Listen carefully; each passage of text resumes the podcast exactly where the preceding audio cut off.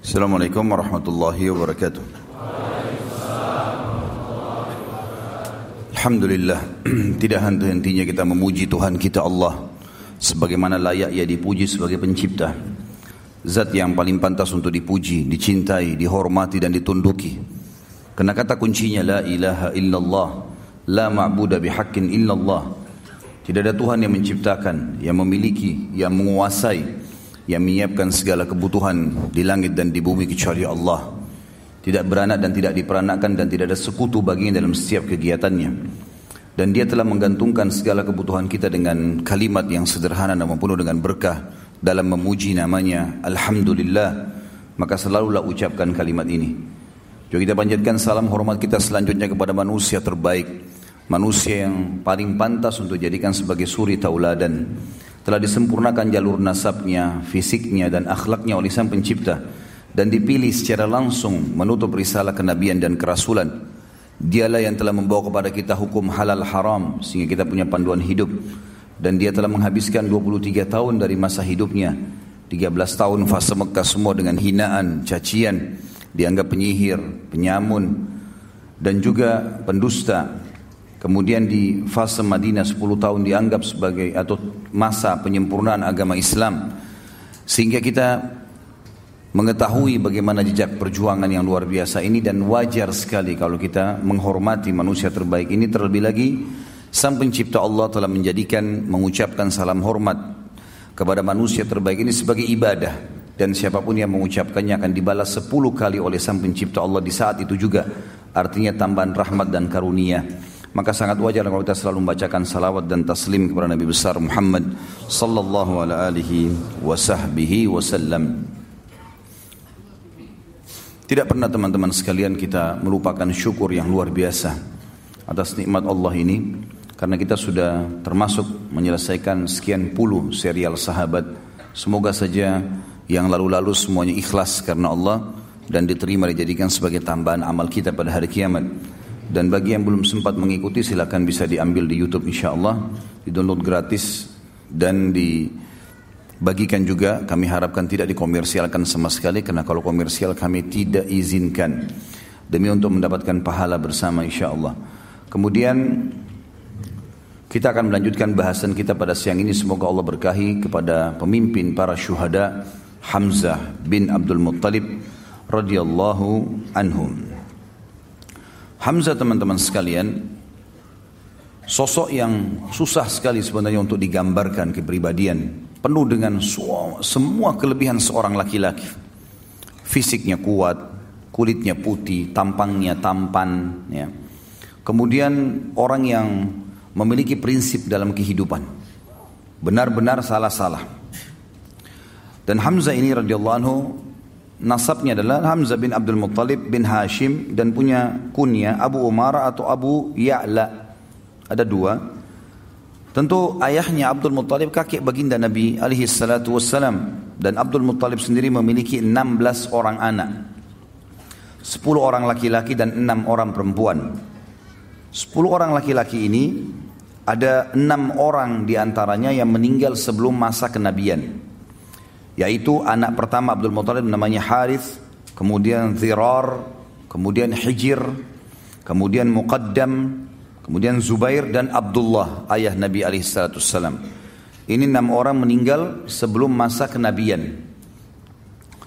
Sementara ada 4 orang dari laki-laki yang mendapatkan fase kenabian. 2 orang beriman dan 2 orang dalam keadaan kafir. Yang beriman adalah tokoh kita Hamzah bin Abdul Muttalib dan saudaranya Abbas bin Abdul Muttalib radhiyallahu anhum ajma'in. Dan yang meninggal dalam keadaan kufur sementara mendapatkan fase kenabian adalah Abu Talib dan Abu Lahab. Dan Abu Lahab namanya adalah Abdul Izz. Sementara dari perempuan 6 orang, nama-nama tante-tante Nabi SAW atau saudarinya Hamzah adalah Sofiyah. Dan Sofiyah ini dipastikan masuk Islam. Dia adalah ibunya Zubair bin Awam. Kemudian Ummu Hakim, Atiqah, Umaymah, Afwah dan Bariyah. 6 orang nama ini, nama perempuan Sofiyah, Ummu Hakim, Atiqah, Umaymah, Afwah dan juga Bariyah. Ini semuanya disebutkan. Yang saya temukan adalah yang masuk Islam Sofiyah. Kalau yang lain Allahu a'lam saya belum temukan. Kalau teman-teman temukan, alhamdulillah bisa jadikan sebagai referensi. Ibu beliau bernama Hawla binti Wuhaib dari Bani Zuhrah, dan dia lahir bersamaan dengan lahirnya Nabi Muhammad alaihissalatu wassalam. Jadi memang walaupun dia posisinya paman, tapi lahirnya tahun yang sama dengan lahirnya Nabi SAW. Makanya dikatakan Hamzah seumur dengan Nabi SAW. Dan selain paman juga seumur dengan Nabi SAW, dia juga adalah saudara susuan Nabi SAW. Ya. Jadi ada seorang wanita yang hampir, saya lihat hampir semua ulama-ulama yang menyusun sejarah menyusun mengatakan yang menyusui mereka berdua, Thuwaibah maula Abu Lahab. Thuwaibah seorang budak wanita, pernah menyusui Nabi SAW dan pernah juga menyusui Hamzah dalam waktu yang seketika. Maka dikatakan saudara susu Nabi alaihi salatu wassalam. Hamzah bin Abdul Muttalib, teman-teman sekalian, berjalan seperti biasa di kehidupan Mekah. Di awal-awal dia adalah orang yang sangat kuat secara fisik, tinggi besar, dan sangat ahli dalam memanah. Oleh karena itu dia sangat gemar sekali berburu, gemar sekali. Di masa mudanya semua dihabiskan dengan itu. Dia naik turun gunung, ke padang pasir, lembah-lembah. Dan kekuatan fisik yang luar biasa dimiliki. Dia dengan Umar bin Khattab terkenal. Jadi kalau berburu, berburu singa. Ya. Dan bukan berburu rusa atau kelinci seperti antum ya. Jadi berburu singa. Dan singa ini kalau setelah diburu ya, dan mati, memang masa jahiliyah mereka belum tahu masalah hukum halal haram memakan ini. Maka Hamzah radhiyallahu anhu memikul singa itu di pundak sebelah kirinya dengan satu tangan, dan satu tangan yang satu memegang busur panah. Dan untuk membunuh singa dengan anak panah ini enggak gampang. Anak panah tidak semudah itu bisa menembus kulit yang tebal. Tapi kuasa Allah, dia diberikan kelebihan itu radhiyallahu anhu. Di awal Islam tentunya, waktu Nabi SAW mengumandangkan Islam, dia tidak terpengaruh, tidak juga mau masuk Islam, tidak juga membenci Nabi SAW. Berbeda dengan Abbas radhiyallahu anhu, nanti kita akan jelaskan. Dia tidak masuk Islam untuk menjaga hubungan dengan kaumnya, tapi dia suka dengan Islam. Hamzah tidak cenderung kepada keduanya, tidak ikut-ikutan membenci Islam, tidak juga mendukung keponakannya. Makanya yang paling condong mendukung itu adalah Abu Talib sebenarnya. Tapi yang jelas teman-teman sekalian, ada satu kejadian, dengan hikmah Allah terjadilah masuk Islamnya tokoh kita ini. Dengan tiba-tiba begitu saja. Kisahnya adalah, pernah satu waktu, Nabi SAW waktu di Mekah selalu dicaci maki. Dan caci makian ini selalu dianggap biasa oleh baginda Nabi SAW. Biasa sekali dianggap, sudahlah, kamu penyihir, didiamin. Kamu penjahat, didiamin. Kamu penyamun, dibiarin. Bahkan Nabi SAW pernah lagi sujud dituangkan kotoran unta di atas leher beliau, beliau SAW diam. Bahkan pernah batang leher beliau diinjak ya, sampai susah bernafas gitu kan. Namun Nabi SAW sabar, dibiarin saja, karena tidak ada kekuatan di Mekah. Beliau bersabar dan belum ada perintah untuk melawan pada saat itu. Tapi satu waktu teman-teman sekalian, Abu Jahal waktu melihat Nabi SAW lagi tawaf, dia mengucapkan kata-kata yang sangat menyakitkan, bahkan lebih sakit daripada melukai fisik. Namun dalam buku sejarah tentu tidak disebutkan cacian itu seperti apa. Cuman hampir semuanya mengatakan cacian itu sangat menyakitkan, bahkan mengalahkan sakitnya fisik. Penghinaan yang luar biasa. Dan tidak ada orang yang membela Nabi SAW walaupun dari suku beliau. Ada seorang budak wanita, budaknya Abdullah bin Jud'an. Abdullah bin Jud'an ini adalah orang yang terkenal, sangat baik sekali di Mekah. Hadis Aisyah mengatakan, ya Rasulullah, Ibnu Jud'an, orangnya sangat baik di Mekah, sangat santun, suka silaturahim keluarga, suka bantu orang susah. Kata Aisyah, ya Rasulullah, dalam hadis Bukhari Muslim, Ibnu Jud'an, siapa yang tidak kenal kebaikannya di masa jahiliyah? Apakah bermanfaat amal-amal yang dia kerjakan? Kata Nabi SAW, tidak sama sekali. Karena dia belum pernah beriman kepada Allah. Dia tidak syahadat. Tidak masuk Islam. Yang jelas, Ibnu Jud'an ini, Abdullah bin Jud'an, tidak pernah membenci Nabi SAW. Tapi dia tidak masuk Islam.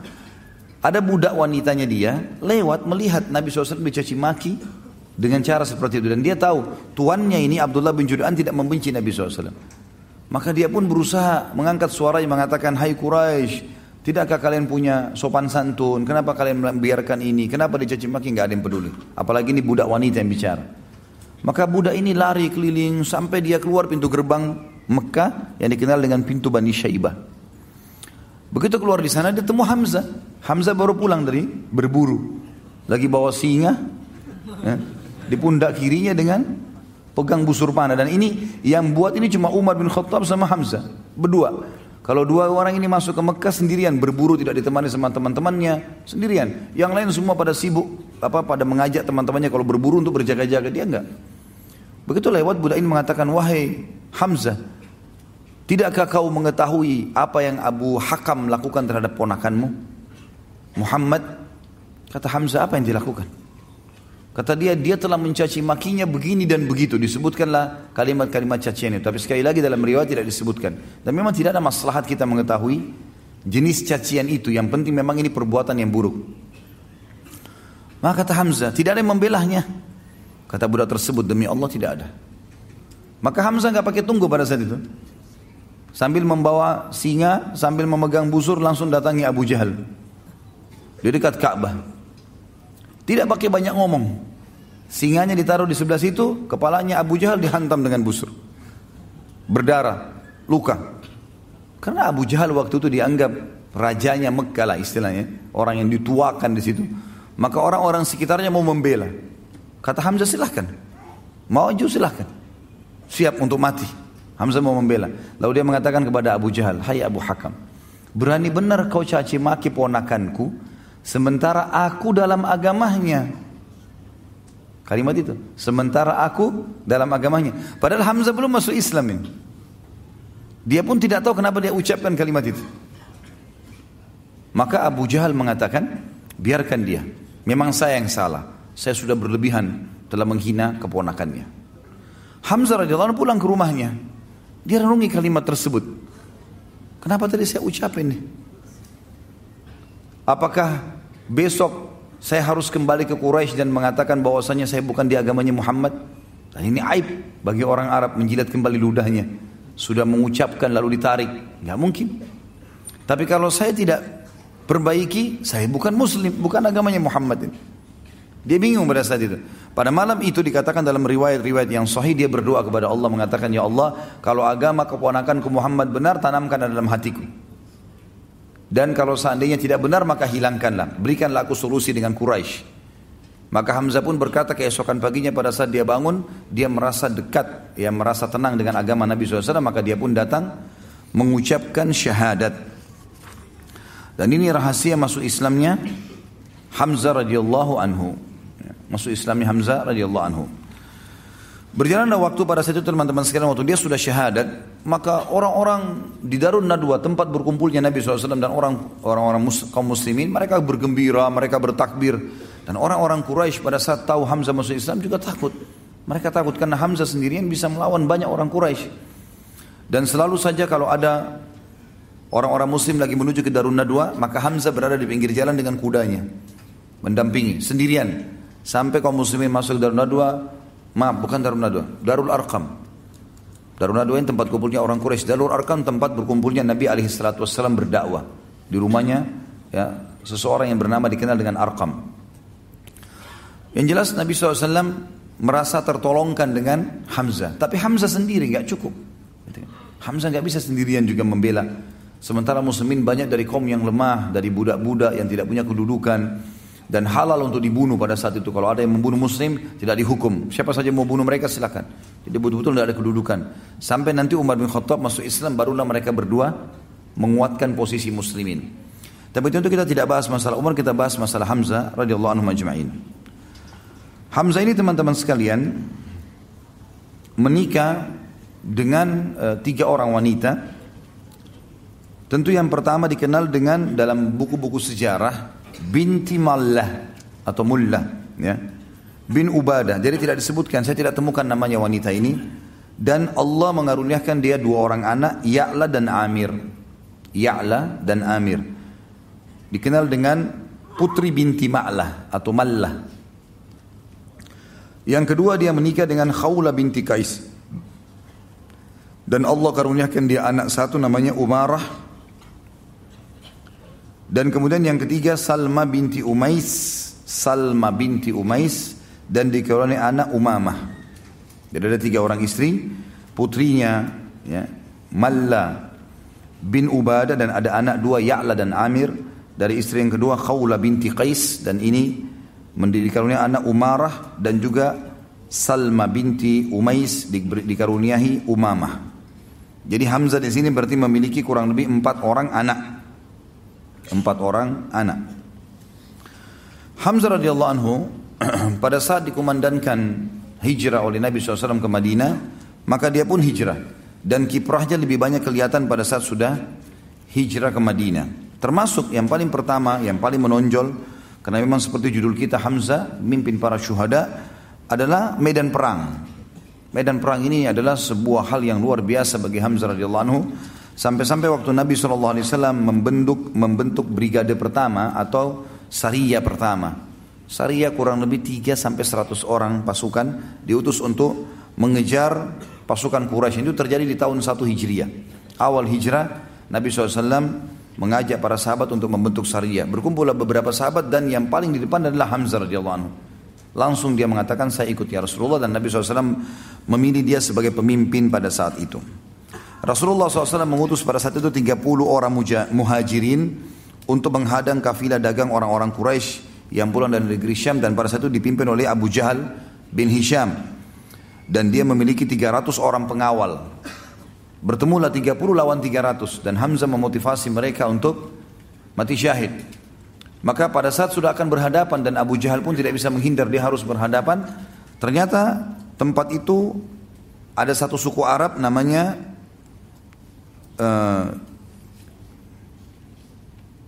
pemimpinnya namanya Majdi bin Amir Al-Juhani. Dan di sini suku adalah suku Al-Juhani, berarti sekutu pada saat itu ya, sekutu kedua belah pihak. Dia sama Muslim punya urusan kerjasama, sama Quraisy juga ada urusan kerjasama. Lalu Majdi berusaha masuk di tengah-tengah lalu mengatakan, tidak ada peperangan di wilayah saya.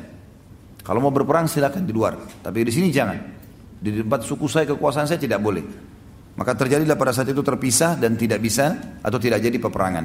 Dan Hamzah pulang sesuai dengan instruksi Nabi SAW. Kalau kafilah Quraisy dapat, serang, ambil. Kalau enggak, maka pulanglah. Dan juga kita perlu ketahui di sini teman-teman sekalian, baginda Nabi SAW membentuk, kalau setiap kali mau serang kafilah Quraisy, itu umumnya yang dijadikan pemimpin dan dijadikan sebagai pilihan untuk bisa menyerang adalah orang-orang Mekah. Karena memang mereka punya hak. Dan di sini perlu kita luruskan pemahaman yang mengatakan seakan-akan umat Islam atau Nabi SAW menghalalkan merampok. Ini bukan merampok. Karena umumnya muslimin yang hijrah ke Madinah, hartanya di Mekah diambil semua. Termasuk Nabi SAW. Rumahnya Nabi sendiri diperjualbelikan oleh Quraisy, diambil. Rumah Nabi, rumahnya Khadijah dulu besar sekali di Mekah. Khadijah termasuk orang nomor 1 paling kaya di Mekah. Tapi diambil, direbut oleh orang-orang Quraisy dan diperjualbelikan. Diambil oleh tokoh-tokoh mereka lah. Maka Nabi SAW menyuruh para muhajirin mengambil hak mereka kembali. Karena biasanya kafilah-kafilah dagang ini yang pergi ke negeri Syam, itu yang punya adalah pemimpin-pemimpin Quraisy. Termasuk Abu Jahal, Abu Sufyan, Umayyah bin Khalaf dan seterusnya. Maka Nabi SAW menyuruh muhajirin untuk menyerang. Ini maksudnya. Jadi tidak ada sama sekali unsur merampok di sini. Dan jangan disalahfahami teman-teman sekalian. Mungkin ada orang mengatakan, kan Nabi SAW dulu sering utus ya, menyerang kafilah-kafilah Quraisy, berarti sekarang kita boleh menahan atau mengambil, merampas dagangannya orang kafir. Ini pemahaman yang salah ini ya. Tidak boleh seperti itu. Di sini ada alasan syar'i. Kalau satu suku, satu negara memang dasarnya mengambil, merampas hak kita lalu kita menyerang, itu berbeda. Itu hukum yang lain. Kemudian teman-teman sekalian, kiprah di perang yang lain adalah Badr. Kiprah di perang Badr. Perang Badr terjadi di Ramadan tahun 2 Hijriah. Nabi SAW mengajak siapa saja yang mau dari penduduk Madinah untuk keluar, muslimin. Terkumpul waktu itu bersama Nabi SAW 313 orang. 314 bersama baginda Nabi alaihi salatu wassalam. Setelah itu termasuk salah satunya adalah Hamzah. Dan Hamzah waktu itu radhiyallahu anhu termasuk ditunjuk oleh Nabi SAW pemimpin orang-orang muhajirin. Berangkatlah mereka ke Badr dengan tujuan mengejar kafilahnya Abu Sufyan, yang pada saat itu dikawal kurang lebih 200 atau 300 orang juga. Kemudian pas tiba di wilayah Badr, kafilah Abu Sufyan lolos. Allah sebutkan panjang lebar dalam surah Al-Badr tentang surah Al-Anfal tentang perang Badr ini. Bahkan Allah menamakan dengan perang atau hari Furqan yang membedakan antara kebenaran dan kebatilan. Allah juga menyebutkan tentang perang Badr ini kalau murni di situ ada campur tangan Allah dalam perang Badr. Allah mengatakan dalam surah Al-Anfal, "A'udzubillahi minasyaitonirrajim walau tawa'adtum lakhtalaftum fil mi'ad, walakin liyaqdiyallahu amran kana maf'ula." Kalau kalian saling janjian antara pasukan Muslim sama pasukan Quraisy, maka kalian tidak akan mungkin bertemu karena dua-duanya belum pernah berperang. Maka agak sulit jiwa pada saat itu untuk berperang. Allah SWT ingin menjadikan perang Badar pemicu supaya Muslimin berani untuk mempertahankan kebenaran setelah itu. Yang jelas saudaraku seiman, keluarlah 314 orang ini tiba di wilayah Badar. Ternyata kafilah Abu Sufyan berhasil lewat lembah, gunung, lereng dan berhasil lolos. Tapi sebelumnya Abu Sufyan mengirim surat ke Mekah, kemudian meminta agar Abu Jahal dan grupnya ini semuanya untuk datang dan terbentuklah 1,000 pasukan perang. Beda antara pasukan perang dengan baju besinya, dengan topi besinya, dengan perlengkapan anak-anak panah yang banyak, pedang beberapa pedang yang dipersiapkan kalau patah, kalau jatuh, itu semua persiapan perang. Kalau persiapan menyerang kafilah beda. 314 orang menyerang 300 orang, berarti berimbang kekuatan atau bahkan muslimin lebih banyak. Cuma tanpa disangka mereka keluar, bahkan banyak di antara sahabat tidak pakai baju besi sama sekali. Ada di antara mereka tidak sama sekali pakai penutup kepala kecuali imamahnya saja. Tidak ada besi yang dipakai karena cuma menyerang kafilah, apalagi bersama Nabi SAW gitu. Pas tiba di wilayah Badar, lolos kafilah Abu Sufyan. Abu Sufyan berhasil mengirim surat, ternyata sudah keluar 1,000 orang pasukan dari Mekah. Dan mereka cuma dipisahkan dengan sebuah gunung yang lebih dekat dengan Madinah namanya Udwatid Dunia, dan yang lebih jauh di seberang gunung namanya Udwatil Quswa. Seperti itulah kurang lebih yang terjadi teman-teman sekalian. Muslimin tiba di Udwatid Dunia dan musyrikin tiba di Udwatil Quswa. Kafilah sudah lewat ya. Kata Allah dalam surah Al-Anfal, "A'udzubillahi minasyaitonirrajim, antum bil udwatid dunya wa hum bil udwatil quswa war rakbu asfala minkum."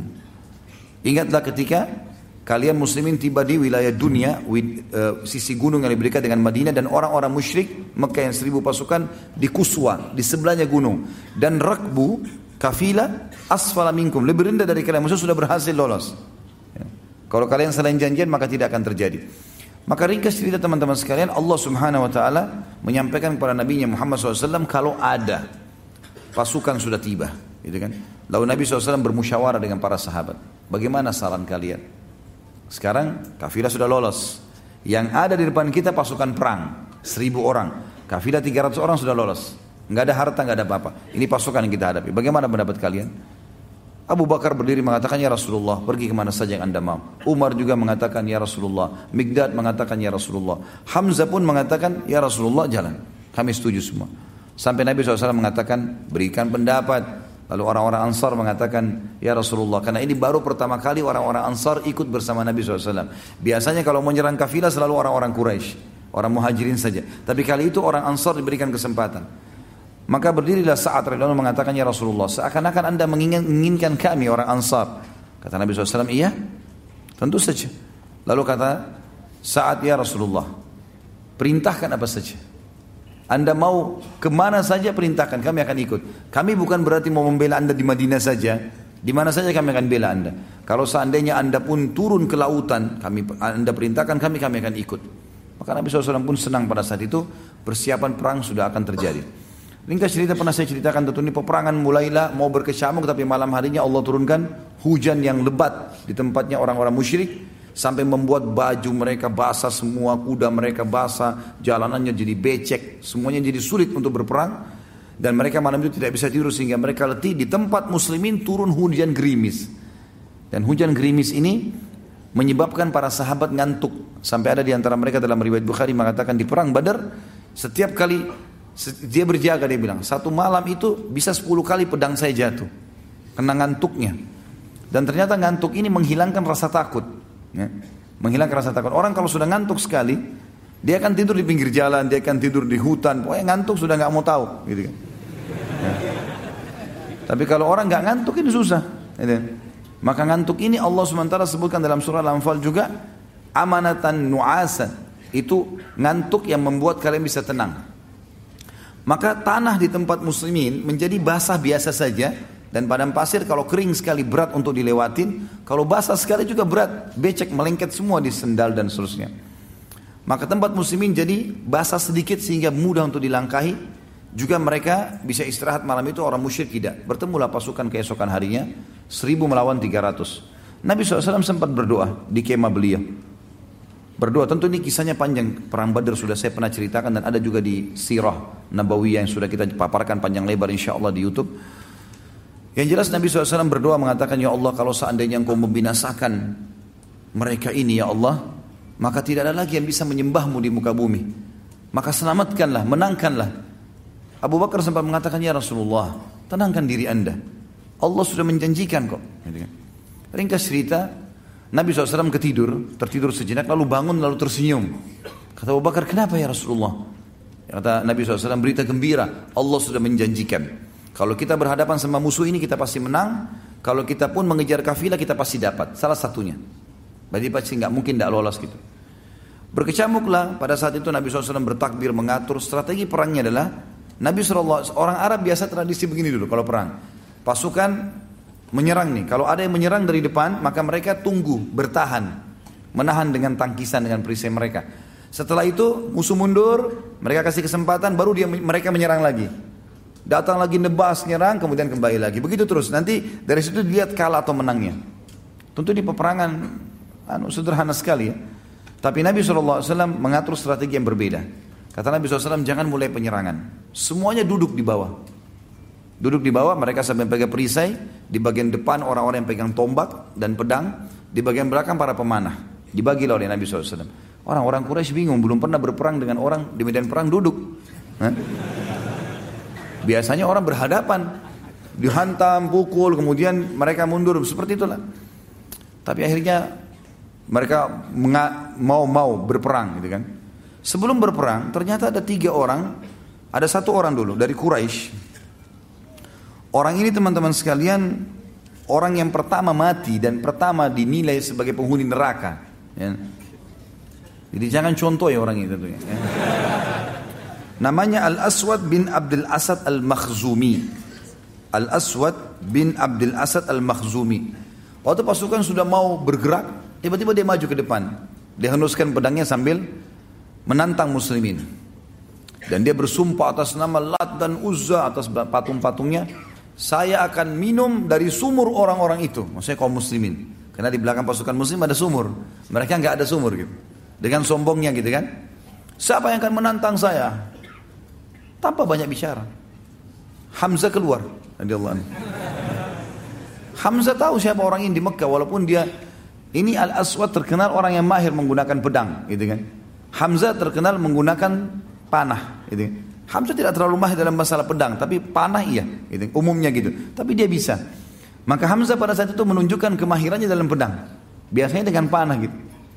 Maka Hamzah pun maju, dan dalam hitungan beberapa waktu saja sudah dikalahkan Al-Aswad ini.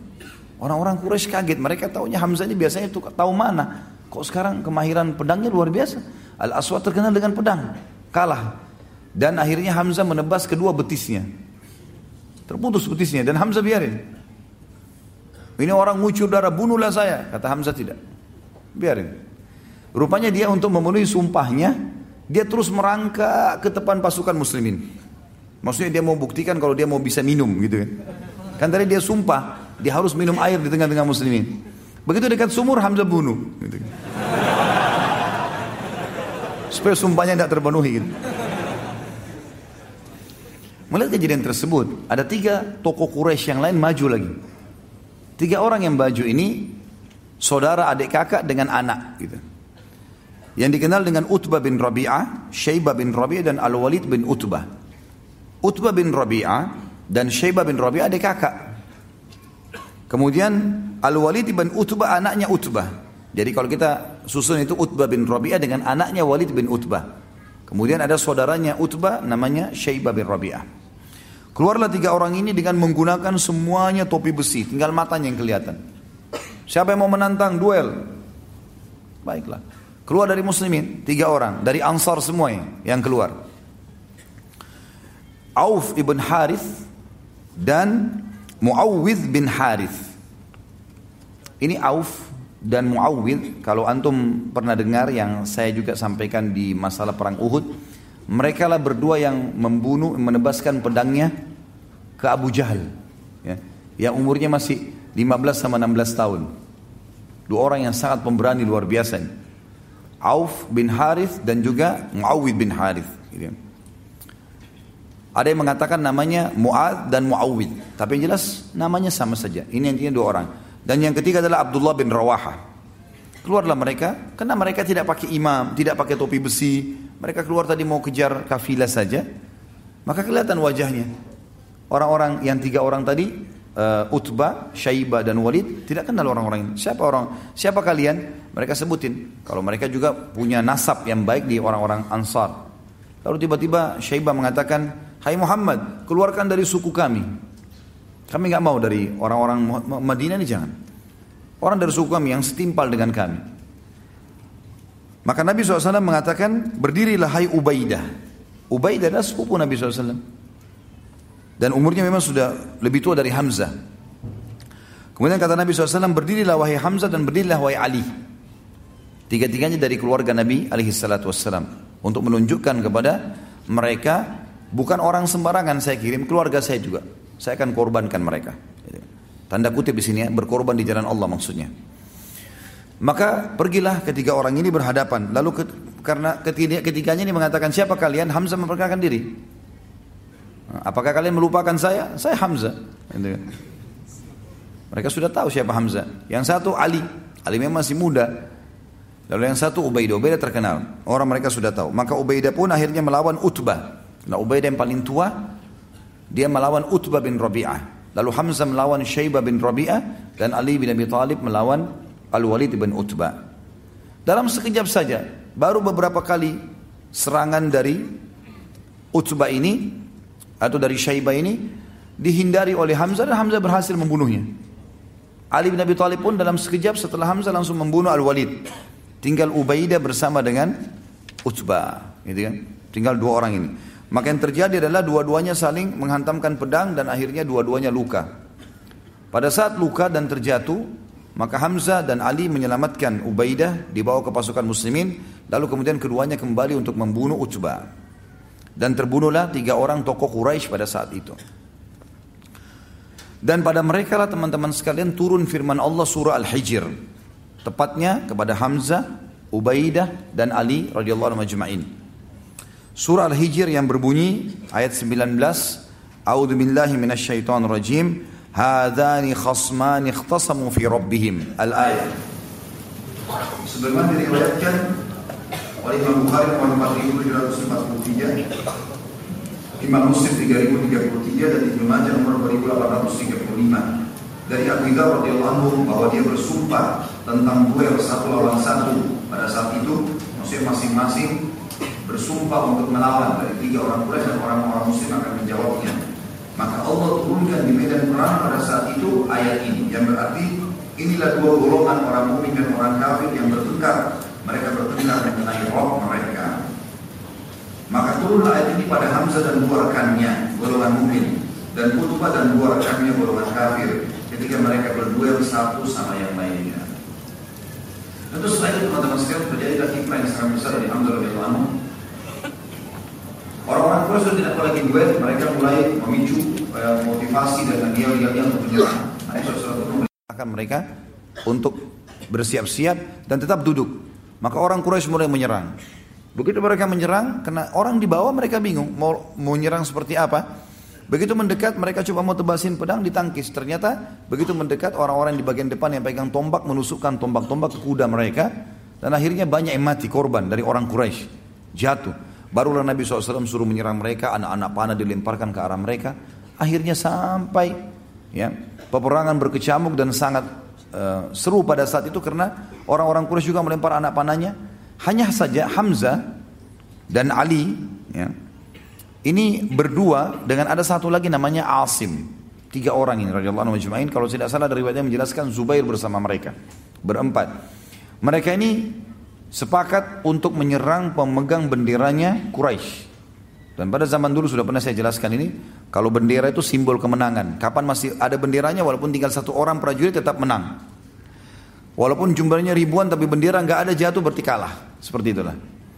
Maka 4 orang ini sepakat, kita enggak usah ya melawan umumnya orang-orang, cari mana pemegang bendera dari jauh kelihatan, serang ke sana. Maka sepakatlah 4 orang ini untuk masuk. Dan berhasil. Yang memegang kebetulan bendera ini adalah suku Abdiddar. Suku Abdiddar ini teman-teman sekalian adalah Abdiddar sama Abdul Manaf, saudara kandung dalam jalur nasabnya Nabi SAW. Abdul Manaf dan Abdiddar sekandung.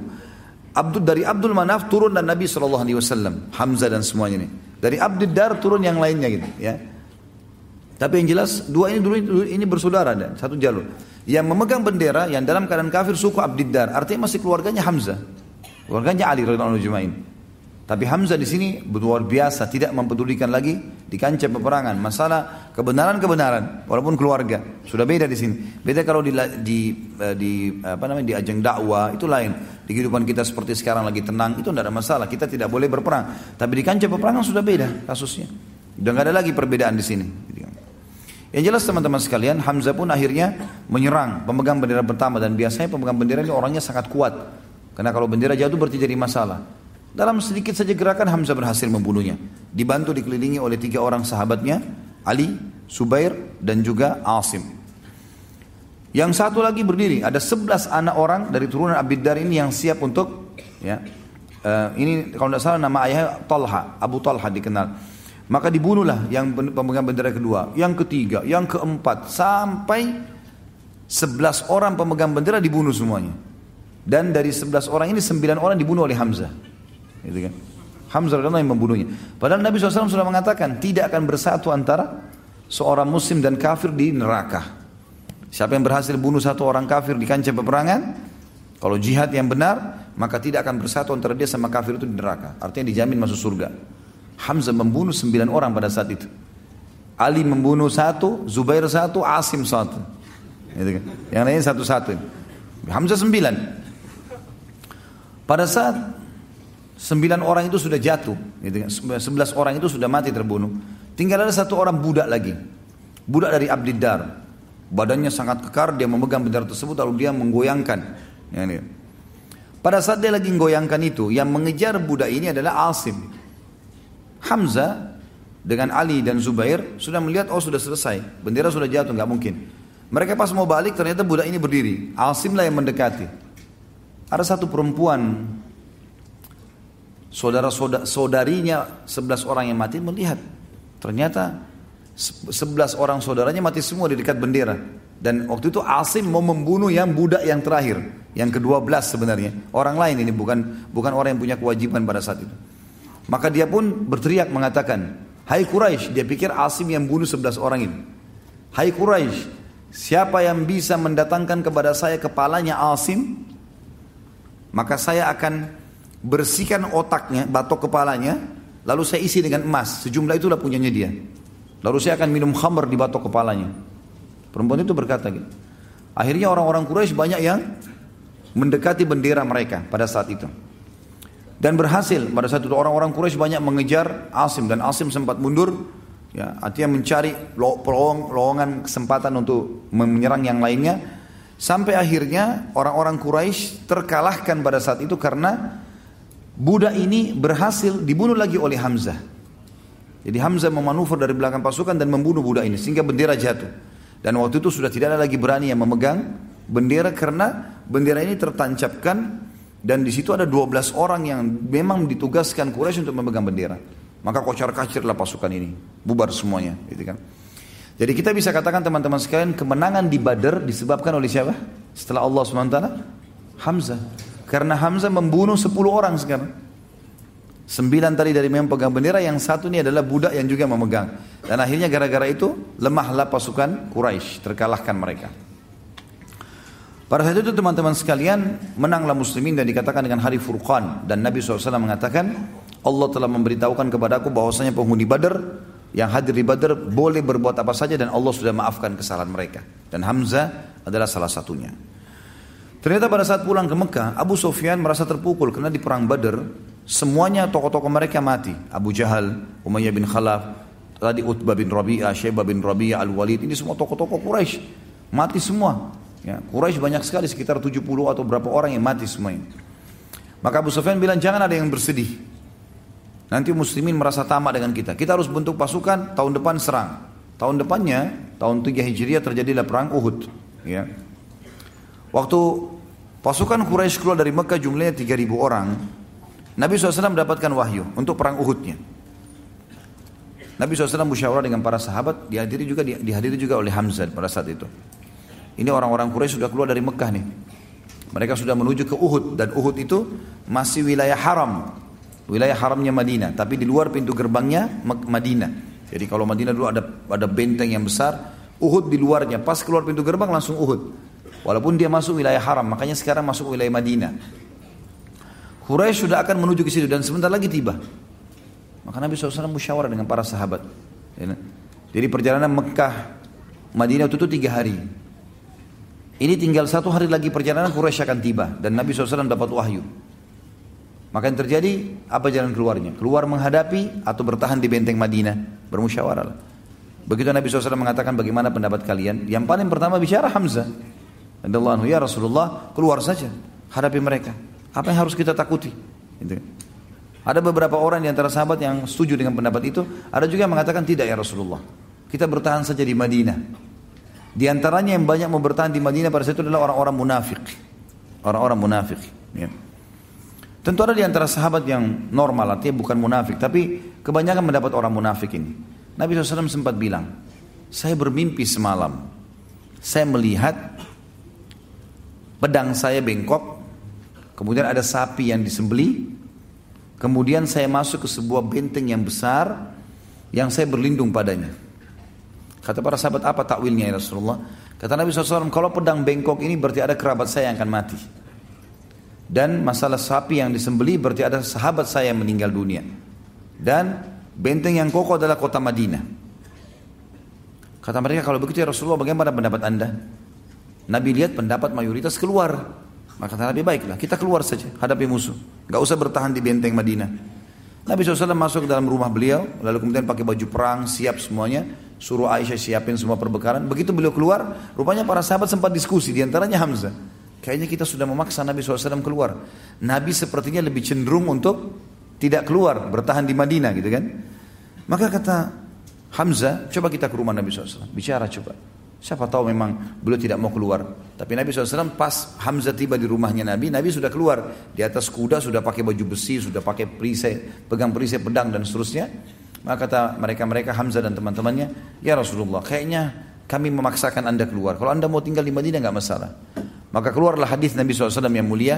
Tidak layak bagi seorang Nabi yang sudah pakai baju perang, masih punya pilihan ragu untuk tidak berperang melawan musuh. Kalau sudah pakai baju perang begini enggak ada ceritanya. Enggak boleh lagi dibatalin, gitu kan. Tidak layak seorang nabi sudah mempersiapkan untuk perang lalu kemudian dia membatalkannya sampai Allah menunjukkan dia yang menang atau musuhnya yang menang. Maka akhirnya pasukan pun keluar. Teman-teman sekalian, masuklah pada saat itu di wilayah Uhud, Nabi SAW keluar dari benteng. Kalau kita ibaratkan misal kotak di depan saya ini ya, mic ini misalnya adalah kota Madinah, keluar di sebelah kanannya itu adalah Uhud, di sebelah kirinya adalah kota Mekah. Pasukan musuh datang dari sana untuk menyerang Madinah. Nabi SAW keluar dari pintu gerbang sebelum mereka tiba beberapa saat, lalu memanuver dari perkebunan kurma yang ada di sekitar gunung Uhud. Mutar, termasuk ada kebunnya satu orang munafik yang ngotot supaya pasukan muslim tidak lewat di situ. Tapi Nabi SAW suruh pasukan lewat, gitu kan? Kata Nabi SAW, kebetulan dia buta matanya dan caci maki Nabi SAW, caci maki Islam.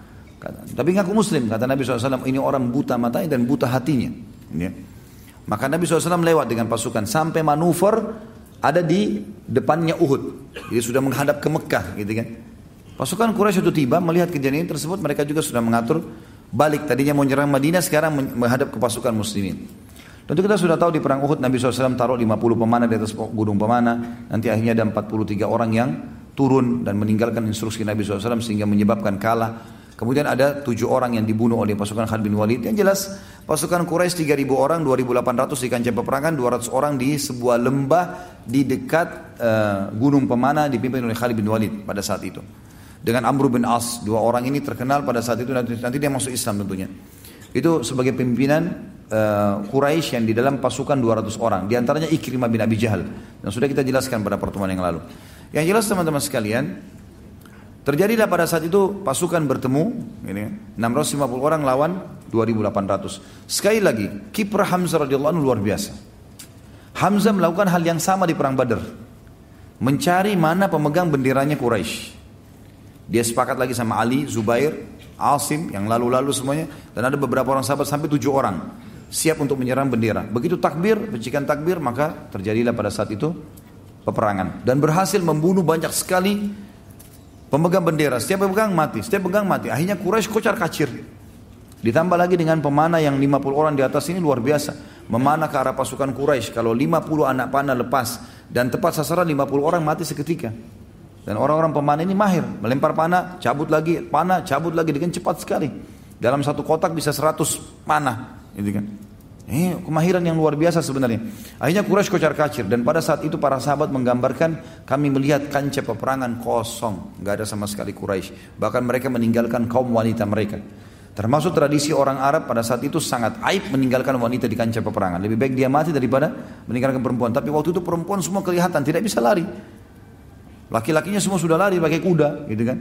Maka mereka naik ke bukit-bukit kelihatan. Para sahabat tentu memunguti harta rampasan perang, dan terjadilah hal yang diinginkan dengan hikmah Allah Subhanahu wa taala. Turunlah 43 orang dari pemanah tadi. Hamzah dengan teman-temannya 650 orang ini, kurang lebih 600 orang pasnya, karena 100 orang ada di belakang. 600 orang ini semuanya ya mengejar musuh yang 2000 itu. Memastikan mereka agar jauh dari Madinah, gitu kan. Begitu dikejar. Hamzah termasuk yang mengejar tadi. Ada sebagian orang yang memungut harta rampasan perang, sekitar mungkin 100 orang kalau kita total jumlahnya, bersama dengan 50 orang pemanah di atas. Maka yang 43 orang dari pemanah mengatakan, kayaknya sudah habis nih, sudah gak ada lagi musuh. Ayo kita turun. Abdullah bin Jubair, pemimpin mereka di atas bukit pemanah, mengatakan jangan. Rasulullah SAW menginstruksikan, jangan turun, menang atau kalah. Maka mereka mengatakan, tidak ada lagi, hai Abdullah, apalagi mau ditunggu. Mereka turun, akhirnya berkhianat di sini tanda kutip. Lalu Khalid bin Walid melihat kejadian tersebut, putar dari lembah, naik ke atas gunung, membunuh 7 orang. Kemudian Khalid bin Walid menyerang dari belakang. Pada saat diserang dari belakang teman-teman sekalian, maka 600 orang tadi sudah jauh ke depan. Yang di bawah sisa 100-an saja. Maka ini diserang oleh Khalid bin Walid. Terjadilah pada saat itu korban yang sangat banyak, luka, mati dan seterusnya. Lalu bendera orang Quraisy yang jatuh diangkat oleh Khalid bin Walid dengan pasukannya. Lalu pasukan Khalid terbagi 2. Ada yang menyerang Nabi SAW yang berada di dekat Bukit Uhud. Ada yang menyerang, menghabiskan atau berusaha membunuh kurang lebih 100 orang sahabat yang ada di situ.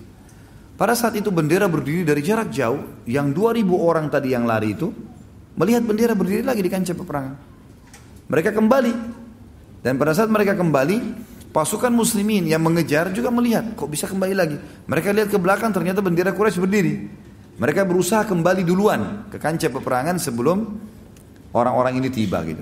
Nah pada saat itu terjadi 2 hal yang besar. Terjadi tabrakan antara pasukan muslim yang melarikan diri dari dikejarnya oleh Khalid bin Walid dengan pasukan 600 sahabat yang kembali. Sampai ada beberapa sahabat yang mati pada saat itu, korban karena kesalah bunuh gitu.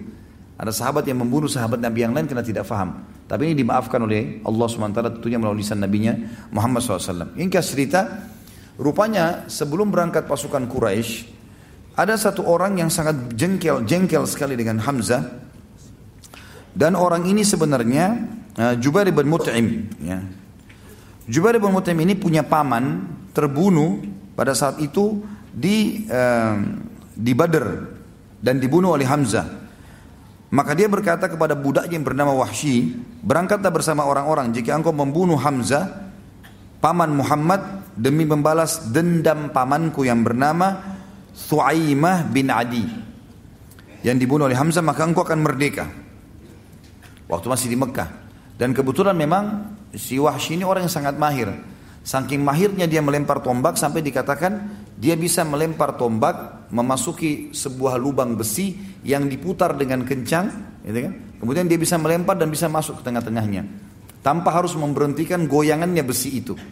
Jadi saking cepatnya, jadi besi bulat diikat dengan tali kemudian diputarin dengan kencang.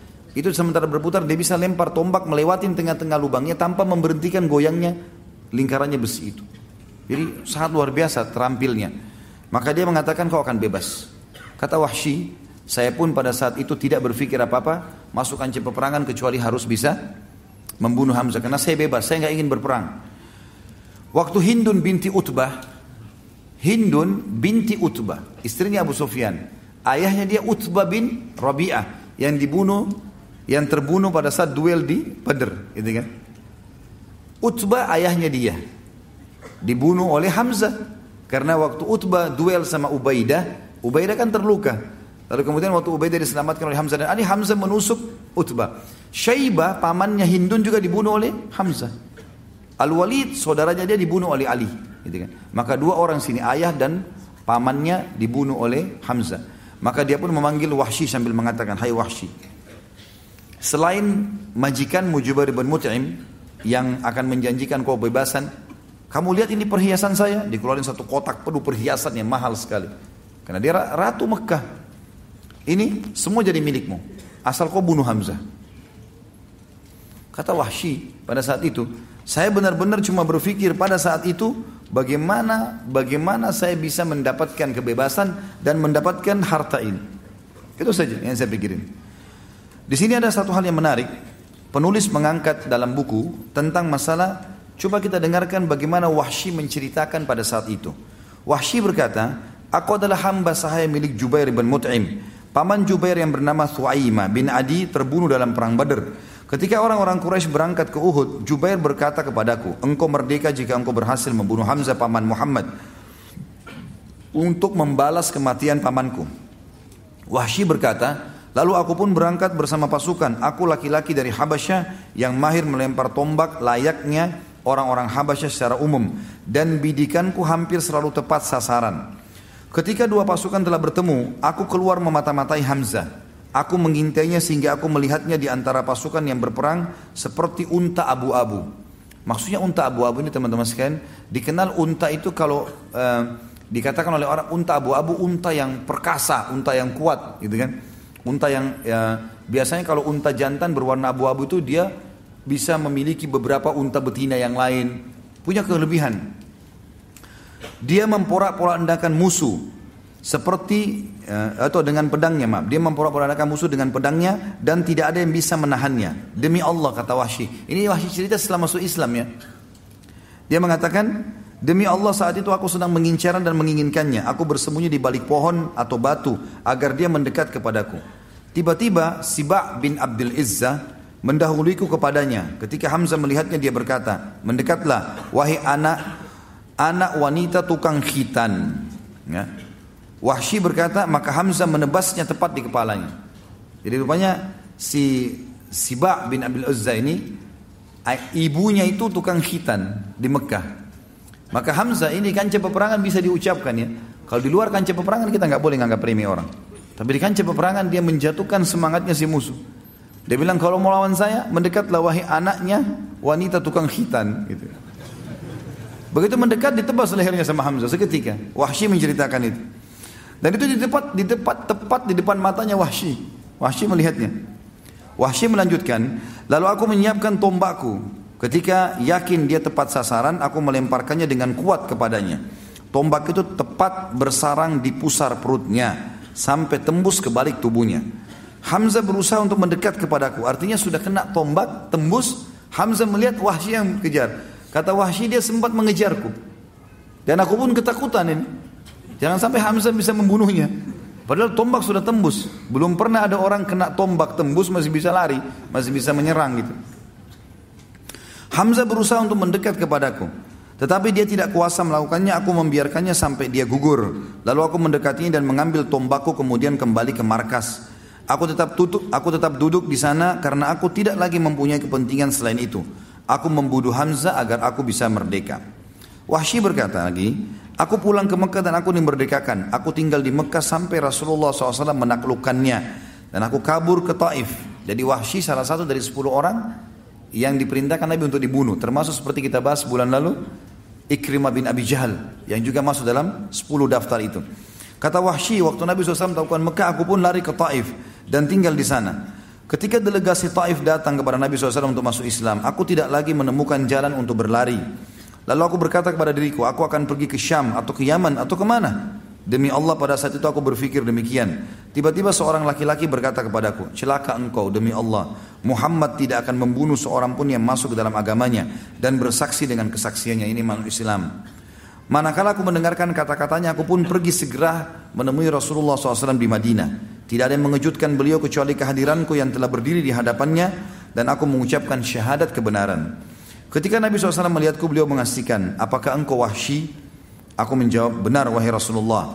Nabi SAW mengatakan, duduklah dan ceritakan kepadaku bagaimana engkau membunuh Hamzah. Wahsy berkata, maka aku menceritakannya kepada beliau. Selesai aku berkisah, beliau pun bersabda, sungguh sayang, jauhkanlah wajahmu dariku, aku tidak ingin melihatmu. Jadi sudah syahadat, tapi Nabi bilang, mulai sekarang jangan kau selalu ada di wajahku. Bertemu ya silakan, tapi untuk ngobrol menjadi orang yang selalu di depanku jangan, karena aku khawatir nanti akhirnya aku mengingat pamanku dan akhirnya membenci seorang muslim, ya, seperti itulah. Wahsy berkata, setelah itu aku selalu menghindar dari Rasulullah SAW sehingga beliau tidak melihatku sampai beliau pun wafat. Wahsy berkata, masih lanjutan satu paragraf lagi, ketika kaum muslimin berangkat untuk menyerang Musailamah al-Kadzdzab. Jadi di zaman Nabi SAW meninggal ada orang yang mengaku sebagai nabi tapi dusta, namanya Musailamah al-Kadzdzab. Aku berangkat bersama mereka setelah syahadat itu tadi, ya, membawa tombak yang dulu aku gunakan untuk membunuh Hamzah. Ketika kedua pasukan bertemu, aku melihat Musailamah dengan pedang di tangannya. Demi Allah, aku tidak mengenalnya. Tiba-tiba seorang laki-laki Ansar mengincarnya dari sisi yang lain. Masing-masing dari kami mengincarnya. Ketika pulang itu pun tiba, aku melepaskan tombakku dan menancap tepat di tubuhnya. Lalu orang Ansar itu melengkapinya dengan menebasnya dengan pedang. Hanya Allah yang mengetahui siapa dari kami yang membunuhnya. Jika aku yang membunuhnya, maka aku telah membunuh sebaik-baik orang setelah Rasulullah SAW, yaitu Hamzah. Dan aku juga telah membunuh seburuk-buruk orang, maksudnya adalah Musailamah al-Kadzdzab. Dan ini sanadnya kuat, disebutkan oleh Ibnu Hisham dalam kitab sirahnya, Ibnu Athir juga dalam Usudul Ghabah, dan Ibnu Abdul Bar juga dalam Al-Isti'ab, ya. Dan seterusnya ada beberapa orang yang menyebutkan masalah ini. Dalam riwayat lain, teman-teman sekalian, dikatakan Wahsy berkata, pada saat aku berusaha menombak, ya, Hamzah, maka aku ketakutan karena dikejar olehnya. Kemudian aku pun berusaha melemparnya dari jarak jauh, sampai akhirnya tombak itu tersasarkan ke perutnya dan tembus ke belakang. Dia pun sempat mengejarku dan aku ketakutan jangan sampai Hamzah mendapatiku. Itu tambahan riwayat. Riwayat yang lain, riwayat juga tambahan di akhirnya mengatakan, aku pun pada saat itu gelisah semenjak Nabi SAW tidak mau melihat wajahku. Ya, artinya menurut Wahsy untuk menghindar, ya. Maka dia mengatakan, aku merasa ini dosa yang sangat besar dan aku tidak bisa mengobatinya kecuali aku harus membunuh musuh Allah yang juga besar sehingga bisa mengobatinya. Maka pada saat terjadi perang melawan Musailamah al-Kadzdzab di zaman Abu Bakar radhiyallahu anhu, maka aku pun ikut dan aku pun mencari Musailamah al-Kadzdzab sampai aku melihatnya dan aku mempersiapkan tombak yang aku gunakan untuk membunuh Hamzah dulu, dan aku melemparkan di titik yang sama. Jadi dulu di perutnya, ini juga di perutnya, sampai tembus ke belakang, sebagaimana dulu Hamzah terbunuh. Kemudian aku mencabut tombakku dan aku pun mengatakan kalau aku membunuhnya, dan ada orang Ansar datang menebasnya dengan pedang. Maka maka aku mengatakan, aku telah membunuh manusia yang paling buruk sebagai balasan telah membunuh manusia yang terbaik, maksudnya Hamzah. Seperti itulah riwayatnya. Teman-teman sekalian, pada saat Hamzah radhiyallahu anhu mati di sini, terbunuh mati syahid, maka Nabi SAW waktu lihat jenazahnya, dalam sebuah riwayat yang sahih riwayat Bukhari, kata Umar bin Khattab, kami belum pernah mendengarkan Nabi SAW menangis terisak-isak seperti melihat pada saat melihat jasad pamannya Hamzah. Ternyata muslimin terdesak. Pada saat perang sudah mulai banyak yang kalah, maka muslimin terdesak. Dan Nabi SAW kita tahu dipukul oleh Ibnu Qami'ah, ya, sampai pelipis beliau berdarah, alaihi salam, pipi beliau tertancap dengan besi, ya, sampai Abu Talha menarik dengan giginya, gitu kan. Talha bin Ubaidillah menarik dengan giginya, gitu kan, sampai giginya tanggal. Kemudian ada beberapa sahabat-sahabat yang membela Nabi SAW sampai akhirnya terdesak sekali karena pundak kanan dan pundak kiri Nabi dipukul oleh Ibnu Qami'ah. Ini sudah kita ceritakan pada saat menceritakan sahabat Nabi Mus'ab bin Umair radhiyallahu anhu. Ringkas cerita muslimin naik ke atas gunung dan akhirnya Abu Sufyan mengatakan, terjadi, tentu ada dialog di situ, tapi yang jelas kita ringkaskan saja. Kata Abu Sufyan, telah terjadi mutilasi di pasukan kalian dan itu bukan saya yang perintahkan. Saya tidak larang, saya juga tidak perintahkan. Maka jangan bawa-bawa ini kepada saya. Gitu. Ternyata memang Hindun pada saat mendengarkan, melihat Wahsy mengatakan, hai Wahsy, di kancah peperangan, apa kau berhasil membunuh Hamzah? Dia bilang, iya, berhasil. Kata Hindun, mana dia? Cari jasadnya, dicari jasadnya. Gitu kan? Dan ditemukan Hamzah, ternyata dia meletakkan bulu burung merpati di baju besinya. Itu ciri khasnya beliau. Dan nanti dikenalnya Hamzah juga pada saat itu karena adanya bulu itu yang dipenuhi dengan darah. Maka Hamzah pun, Wahsy pun mengatakan itu sana, yang di dadanya ada bulu merpati. Hindun pun mendekat, lalu Hindun menyuruh agar hidungnya dipotong, radhiyallahu anhu, kemudian juga dibelah dadanya dan dikeluarkan jantungnya. Ya, Hindun pun berusaha memakannya karena jengkelnya ayahnya dan pamannya terbunuh, tapi dia tidak mampu dan dia membuangnya. Jadi pemandangan yang sangat luar biasa. Bayangkan kalau paman kita seperti ini, hidungnya terpotong darah semuanya, kemudian dadanya terbelah dan jantungnya kecabut dan dibuang begitu saja di situ. Maka Nabi SAW waktu itu menangis terisak-isak. Tapi wahyu datang. Jibril datang menyampaikan kepada Nabi SAW dan mengatakan, dan beliau menyabdakan ini kepada para sahabatnya, Hamzatu sayyidus syuhada'i yawmal qiyamah. Hamzah ini pemimpinnya para syuhada di hari kiamat nanti. Jadi gak usah kau sedih, hai Muhammad, ini bukan cuma mati syahid biasa, dia akan jadi pemimpin para syuhada di sana, ya, di akhirat nantinya. Tentu teman-teman sekalian, ada banyak riwayat yang menjelaskan tentang masalah keutamaan Hamzah ini, ya. Di antaranya tentu Nabi SAW menyebutkan dalam hadis, dan kalau teman-teman yang pegang bukunya bisa melihat di halaman 288 dari Ibnu Abbas radhiyallahu anhuma diriwayatkan bahwasanya Nabi SAW bersabda, "Lamma usiba ikhwanukum bi Uhudin, ja'alallahu arwahahum fi ajwafi tayrin khudrin taridu anharal jannah, wa ta'kulu min thamariha." وتأوي إلى كناديل من ذهب معلقة في ظل العرش فلما وجدوا طيب مأكلهم ومشربهم ومكيلهم قالوا من يبلغ إخواننا عنا أننا أحياء في الجنة نرزق لئلا ينكلوا عند الحرب ولا يزهدوا في الجهاد قال الله أنا أبلغهم عنكم فأنزلت ولا تحسبن الذين قتلوا في سبيل الله أمواتا بل أحياء عند ربهم يرزقون. Yang artinya, kata Nabi SAW, ketika saudara-saudara kalian gugur dalam perang Uhud, diantaranya Hamzah, Allah menjadikan ruh-ruh mereka di dalam perut burung berwarna hijau yang mendatangi sungai-sungai di surga. Mereka memakan buah-buahannya dan bertengkar di lentera-lentera dari emas yang tergantung di bawah naungan arsy. Ketika mereka mendapatkan makanan, minuman dan tempat tinggal yang baik, mereka berkata, siapa yang akan menyampaikan ini kepada saudara-saudara kami yang beriman di dunia? Bahwasanya saat ini kami hidup di surga dalam keadaan diberi rezeki, agar mereka tidak menolak untuk berangkat berjihad dan bersikap menahan diri dari jihad. Allah pun berfirman kepada mereka, Aku yang akan menyampaikan secara langsung dari kalian untuk mereka. Maka turun dan firman Allah dalam surah Al-Imran ayat 169. Dan janganlah sekali-kali kalian mengira bahwa orang-orang yang gugur jalan Allah itu mati. Sebenarnya mereka itu hidup di sisi Rabb mereka dan mendapatkan rezeki. Maka kami pun bertanya kepada Nabi SAW dalam riwayat yang lain juga tentang ayat ini.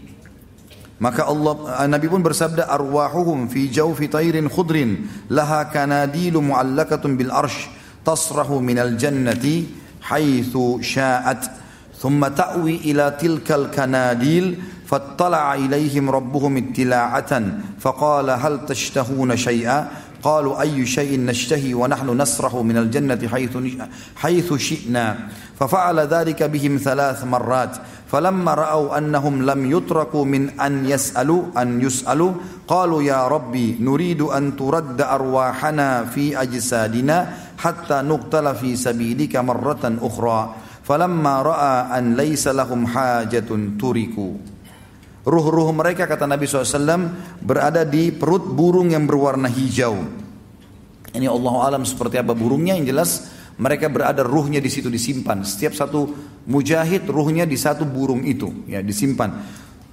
Ia mempunyai lentera-lentera yang bergantung pada arsy, seperti tempat-tempat burung-burung ini ya bertengker. Ia hilir mudik di dalam surga sesukanya, kemudian ia bertengkar di lentera-lentera tersebut, lalu Rabb mereka melongok kepada mereka atau melihat mereka, lalu berfirman kepada para ruh mujahidin, apakah kalian menginginkan sesuatu? Mereka menjawab, apa yang kami inginkan sementara kami hilir mudik di surga sesuka kami. Lalu Allah melakukan hal itu kepada mereka sebanyak 3 kali. Diulangi, mau sesuatu enggak? Mereka menjawab juga sama, ya Allah apalagi, kami sudah bolak-balik masuk surga sementara orang lain belum masuk ke dalamnya. Kami seperti sudah menikmatin fasilitasnya. Kemudian mereka melihat, karena terus saja ditanya oleh Allah, maka mereka pun menjawab. Padahal sudah lihat surga ini. Apa yang mereka jawab? Ya Rabbi, wahai Tuhan kami. Ya Rabbana, wahai Tuhan kami, kami ingin engkau mengembalikan ruh kami ke jasad kami, sehingga kami terbunuh lagi di jalanmu sekali lagi. Ketika Allah melihat bahwa mereka tidak lagi memendam hajat, maka mereka pun dibiarkan. Yang dimaksud ini teman-teman sekalian adalah para mujahidin, angan-angan mereka yang sudah mati, tinggal tunggu ditusuk oleh musuh atau kena bom atau apa saja, maka mereka tidak punya keinginan lain. Tidak ingin lagi ketemu istri anaknya, tidak ingin lagi pekerjaannya. Yang dia ingin kembali masuk ruhnya di jasadnya, perang lagi, dibunuh lagi oleh musuh. Saking besarnya pahala yang telah dijanjikan oleh Allah subhanahu wa ta'ala. Di dalam riwayat lain, pada saat Nabi SAW melihat jasadnya Hamzah radhiyallahu anhu di Uhud, dari Anas radhiyallahu anhu meriwayatkan, dan hadis ini diriwayatkan dengan sanad hasan oleh Imam Ahmad nomor 128 dan Abu Daud 3136. Di perang Uhud, Rasulullah SAW berdiri depan jasad Hamzah yang telah dipotong hidungnya dan dimutilasi. Maka beliau bersabda, Kalau aku tidak khawatir, Sofiyah akan bersedih, niscaya aku akan membiarkannya sehingga Allah membangkitkan dari perut binatang dan burung pemangsa daging. Maksudnya adalah Allah Subhanahu wa taala akan membangkitkan Hamzah dalam kondisi seperti ini. Karena kan biasanya orang kalau mati jasadnya dikerumuni oleh burung gitu. Karena ini memang sebuah fadilah, mati dalam syahid. Yang dimaksud dengan Sofiyah adalah tantenya Nabi SAW, jadi saudaranya Hamzah, yang memang sedih kalau meninggal saudaranya. Ada yang mengatakan Sofiyah juga anak Hamzah. Hamzah lalu dikafani dengan sehelai kain. Jika kepalanya ditutupi dengannya, maka kedua kakinya terlihat. Dan jika kedua kakinya ditutupi dengannya, maka kepalanya terlihat. Nabi SAW tidak mensolati seorang pun dari para syuhada. Nabi SAW bersabda, aku akan menjadi saksi bagi mereka. Nabi SAW mengumpulkan 2 atau 3 orang dalam satu liang lahat. Sebelumnya Nabi SAW bertanya, siapa yang paling banyak hafalan Qur'annya? Lalu Nabi SAW mendahulukannya di dalam liang lahat. Dan Nabi SAW mengkafani 2 atau 3 orang dengan 1 lembar kain kafan. Riwayat lain juga menjelaskan kepada kita dengan sanad yang kuat oleh Imam Ahmad nomor 84, Ibnu Majah nomor 1591. Ibnu Umar meriwayatkan dari Anhu, ia berkata Rasulullah SAW pulang dari perang Uhud, lalu beliau mendengarkan kaum wanita dari Bani Abdul Ash'al menangisi orang-orang yang gugur. Bani Ash'al adalah suku Khazraj, ya. Maaf, suku Aus, salah satu cabang dari suku Aus di Madinah. Jadi karena banyak yang jadi korban di perang Uhud, maka wanita-wanita mereka pada menangis, anak mereka dan istri mereka, ibu mereka. Nabi SAW menemukan tidak ada satupun orang yang menangisi Hamzah. Sebagian ahli sejarah mengatakan maksudnya adalah ketiga istrinya Hamzah ternyata itu semua di Mekah. Dan kemungkinan besar mereka tidak ikut bersama Hamzah hijrah ke Madinah, bahkan tidak ikut masuk Islam, gitu kan. Maka Hamzah ke Madinah sendirian, dan beliau terbunuh di tahun 3 Hijriah, baru 3 tahun Hijriah sudah meninggal, mati syahid. Maka Nabi SAW menemukan tidak ada yang menangisi Hamzah, anak-anaknya, istrinya semua di Mekah, gitu kan. Maka kaum wanita Ansar datang kepada Nabi SAW. Nabi bersabda tadinya, tidak ada yang menangisi Hamzah. Lalu wanita-wanita Ansar datang di hadapan Nabi SAW, kemudian menangisi Hamzah. Lalu beliau tidur, kemudian beliau bangun, sedangkan para wanita masih tetap menangisi Hamzah. Maka Nabi SAW mengatakan, apakah wanita ini masih di sini sampai sekarang, masih menangisi Hamzah? Perintahkan mereka agar pulang. Jangan lagi ada menangisi orang yang gugur sejak hari ini. Ya. Jadi maksudnya adalah Nabi SAW cuma membolehkan orang menangisi sampai suaranya terisak segala macam, itu hanya sampai pada saat itu saja. Selesai ini udah nggak boleh. Bahkan keluar hadis larangan niyaha, teriak-teriak pada saat menangis. Sebelumnya tadinya ini terjadi, ya, pada saat mereka menangisi terakhir Hamzah dan Nabi SAW melarangnya. Hassan bin Thabit radhiyallahu anhu, sahabat Nabi yang terkenal juga penyair Nabi, menyebutkan syairnya berkata, tinggalkan rumah yang bekasnya telah punah, menangislah untuk Hamzah pemilik kemuliaan. Penggerak kuda manakala ia tidak bergerak, layaknya singa di hutan, seorang kesatria pemberani, putih di puncak kemuliaan dari Bani Hashim, tidak menolak kebenaran dengan kebatilan. Abdullah bin Rawaha juga mengatakan radhiyallahu anhu majma'in, kedua mataku menangis dan ia memang patut untuk menangis, padahal tangisan tidak berguna. Demikian pula dengan ratapan atas singa Allah, manakala di pagi hari mereka mengatakan, apakah laki-laki yang gugur itu adalah Hamzah? Kaum muslimin menderita kekalahan karenanya, di sana tanpa kecuali Rasulullah juga terluka. Wahai Abu Ya'la, maksudnya gelarnya si Hamzah ini karena anaknya Ya'la, kamu memiliki pilar-pilar yang terguncang. Engkau adalah orang mulia, orang baik dan penyambung silaturahim. Maksudnya ini semua puji-pujian ya, pujian kepada Hamzah, artinya kamu punya prinsip, kamu punya pendirian, kamu mati syahid, kamu segala macam. Sofia binti Abdul Muttalib radhiyallahu anha, saudarinya Hamzah berkata, Rob yang maha besar pemilik Arsh memanggilnya sekali ke surga. Di sana dia akan hidup dengan kebahagiaan. Itulah yang kami harapkan dan kami idam-idamkan untuk Hamzah di hari kebangkitan sebaik-baik tempat kembali. Demi Allah, aku tidak melupakanmu selama angin sibak berhembus. Artinya selama angin padang pasir terhembus.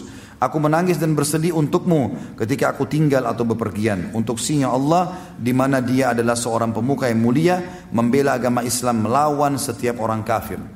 Aku berkata, dan keluargaku telah mengumumkan berita kematiannya. Semoga Allah membalas saudaraku dan pelindungku sebaik-baiknya. Abdurrahman ibn Auf, teman-teman sekalian, sahabat Nabi yang tidak ada yang tidak kenal namanya, masyhur, 10 orang dijamin masuk surga. Dia dianggap bahkan oleh Umar bin Khattab adalah orang yang paling layak jadi khalifah setelah Umar meninggal. Tapi dia, Umar tidak mau menunjuknya begitu saja. Dan terkenal sekali dengan seorang, dia memberikan atau mengungkapkan kalau Hamzah lebih afdal dari dia. Sebagaimana disebutkan dalam riwayat, dan riwayat ini disebutkan oleh Imam Bukhari nomor 1275.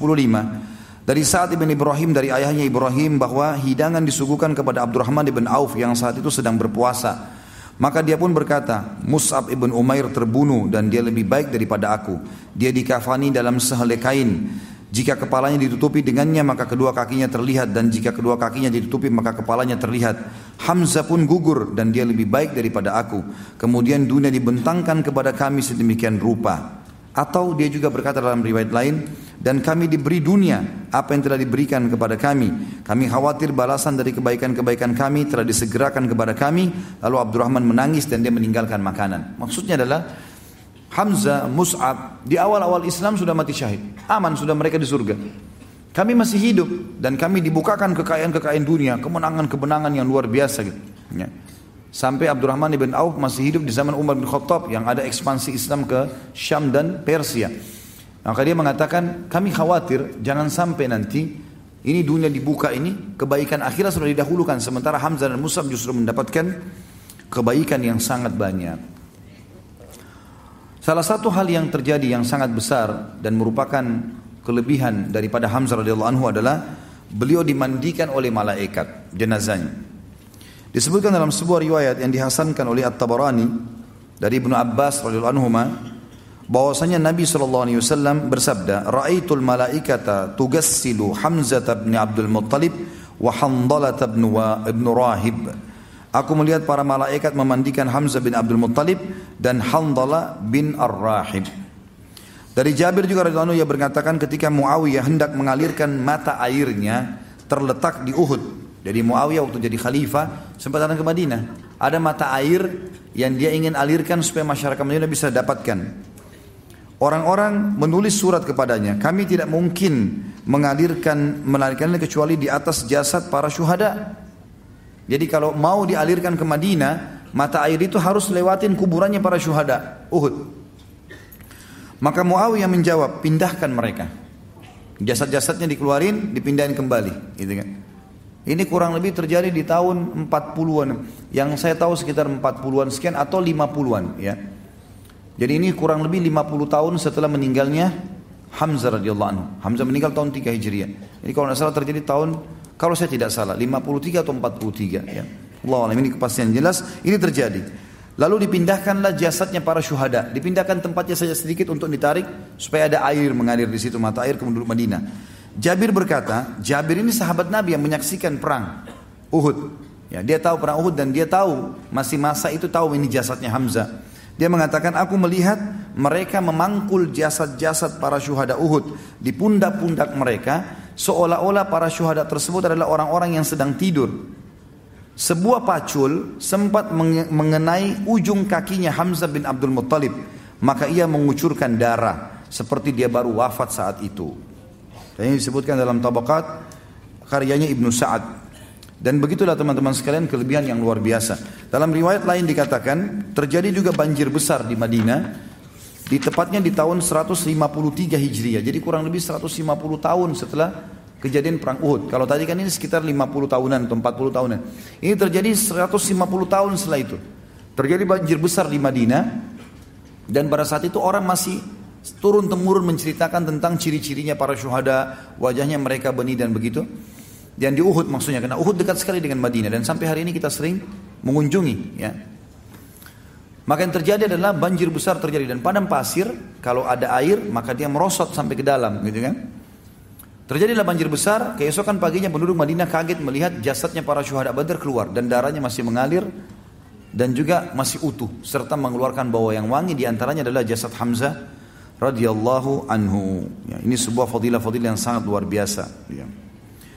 Kita sebutkan teman-teman sekalian sekarang manaqibnya. Apa sih keutamanya Hamzah? Yang pertama, dia termasuk orang yang pertama masuk Islam dan Allah muliakan Islam dengan masuk Islamnya radhiyallahu anhu.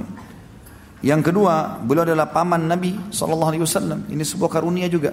Ya, menjadi kerabat Nabi SAW dan dalam keadaan iman, ini luar biasa. Apalagi menjadi pejuang dalam Islam. Punya kiprah yang besar. Yang ketiga, beliau adalah pemimpin pertama brigade tadi atau sariyah yang diutus oleh Nabi SAW. Pertama kali di tahun Hijriah, 1 Hijriah. Yang akhirnya mau menyerang kafilahnya Abu Jahal yang 300 orang tapi digagalkan oleh Majdi yang menahan di wilayah kekuasaannya. Kemudian yang keempat, dia telah menghadiri perang Badar dan membunuh Al-Aswad bin Abil Asad Al-Makhzumi tadi, orang yang Quraisy yang bersumpah untuk minum dari sumur muslimin. Dan saya sudah bilang kalau bunuh satu orang kafir maka tidak akan bersatu dengannya dengan orang muslim ini di surga, di neraka maksudnya. Kalau memang si muslim ini meninggal dalam keadaan beriman. Dan juga dia membunuh Syaibah bin Rabi'ah dan juga Utbah bin Rabi'ah pada saat duel tadi. Yang kelima,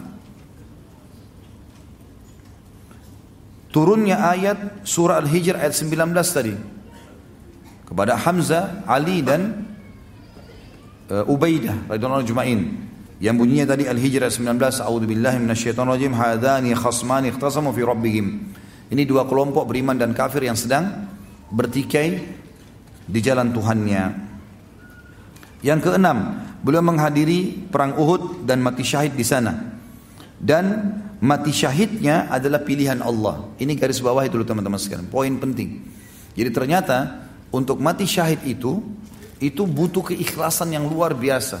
Karena Allah Subhanahu Wa Taala memilih secara khusus itu. Allah Subhanahu Wa Taala memilih secara khusus siapa yang mati syahid, teman-teman sekalian. Yang paling ikhlas, yang paling berharap mati syahid itu yang mati. Sampai ulama mengeluarkan statement yang sangat jelas, siapa yang masuk di kancah peperangan jihad, maka jangan mengkhayal mati, ya, kecuali memang dia yang paling ikhlas. Karena tidak mungkin Allah memilih. Dan itu bahasa Allah gunakan dalam Al-Quran. Kita lihat di sini dalam surah Al-Imran, surah nomor 3 ayat 14. Allah berfirman, "A'udzubillahi minasyaitonirrajim, iyamsaskum qarhun faqad massal qauma qarhum mithlu." وَتِلْكَ الْأَيَّامُ نُدَاوِلُهَا بَيْنَ النَّاسِ وَلِيَعْلَمَ اللَّهُ الَّذِينَ آمَنُوا وَيَتَّخِذَ مِنْكُمْ شُهَدَاءَ وَاللَّهُ لَا يَهْدِي الْقَوْمَ الظَّالِمِينَ. Yang artinya, kalau seandainya kalian merasa sedih di Badar, di Uhud, sesungguhnya mereka juga orang-orang kafir itu telah merasa sedih di Badar. Kalau kalian sedih di Uhud, kalian kalah, maka juga mereka telah sedih, telah ditimpa kekalahan di Badar, ya. Dan begitulah hari-hari kami putar, kata Allah. Sekali menang, sekali kalah, gitu kan? Sekali sehat, sekali sakit, ya, gitu. Itu semua Allah putarkan, kata Allah. Dan itu semua Tujuannya agar Allah menguji dan mengetahui siapa orang-orang yang beriman. Apakah mereka kalau ada nikmat beriman dan dalam keadaan susah juga beriman, atau mereka cuma mau menyembah Allah pada saat lagi ada nikmat. Kalau tidak mereka kufur. Gitu kan. Dan Allah memilih syuhada di antara kalian.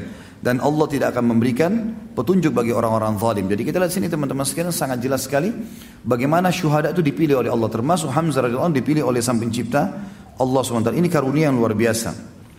Kemudian yang ketujuh teman-teman sekalian, Nabi SAW menyebutkan dalam hadis yang sahih, Hamzah adalah sayyidnya syuhada, pimpinan para syuhadanya. Dan dalam riwayat lain dikatakan singahnya Allah.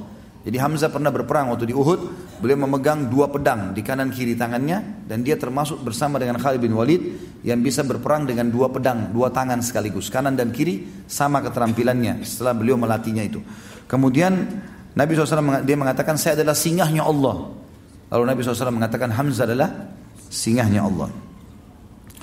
Yang kedelapan teman-teman sekalian, Hamzah ruhnya berada di dalam perut burung yang berwarna hijau sebagaimana kita jelaskan tadi, dan diterima syahadanya sehingga dia bisa keliling-keliling surga. Yang kesembilan, malaikat memandikan jasadnya. Tentu tidak semua orang mati syahid dimandikan oleh malaikat. Beliau dan Handalah yang pas menikah malam harinya, dia tidak berhubungan biologis, tapi dia berhubungan biologis di pagi hari habis sholat subuh. Pas dia mau istirahat habis sholat subuh, berhubungan biologis sama istrinya, kemudian dipanggil, dikumandankan perang Uhud, gitu kan? Maka dia pun pergi ke medan perang sebelum mandi junub dan terbunuh, gitu kan? Dia dan Hamzah dua-duanya dimandikan oleh malaikat. Yang ke-10 teman-teman sekalian, Allah Subhanahu wa taala memperlihatkan tanda-tanda kebesarannya, ya, dan kebenaran kalau jasadnya Hamzah termasuk mati syahid pada saat di hari Muawiyah tadi mau dibuat saluran air sehingga akhirnya kakinya Hamzah kena pacul tadi dan akhirnya mengeluarkan darah. Dan ini menandakan memang mereka hidup sebagaimana Allah janjikan dalam Al-Quran. Kemudian pujian sahabat terhadap mereka, terhadap beliau radhiyallahu anhu, dan banyak sekali puji-pujian yang disampaikan, diantaranya tadi Abdurrahman bin Auf, Hasan ibn Thabit, Sofia, semua ini menyebutkan tentang keutamaan-keutamaan yang disebutkan tadi. Kita masuk teman-teman sekalian ke pelajaran dan pengalaman atau ilmu yang bisa kita dapatkan, ad-durus wal-ibar.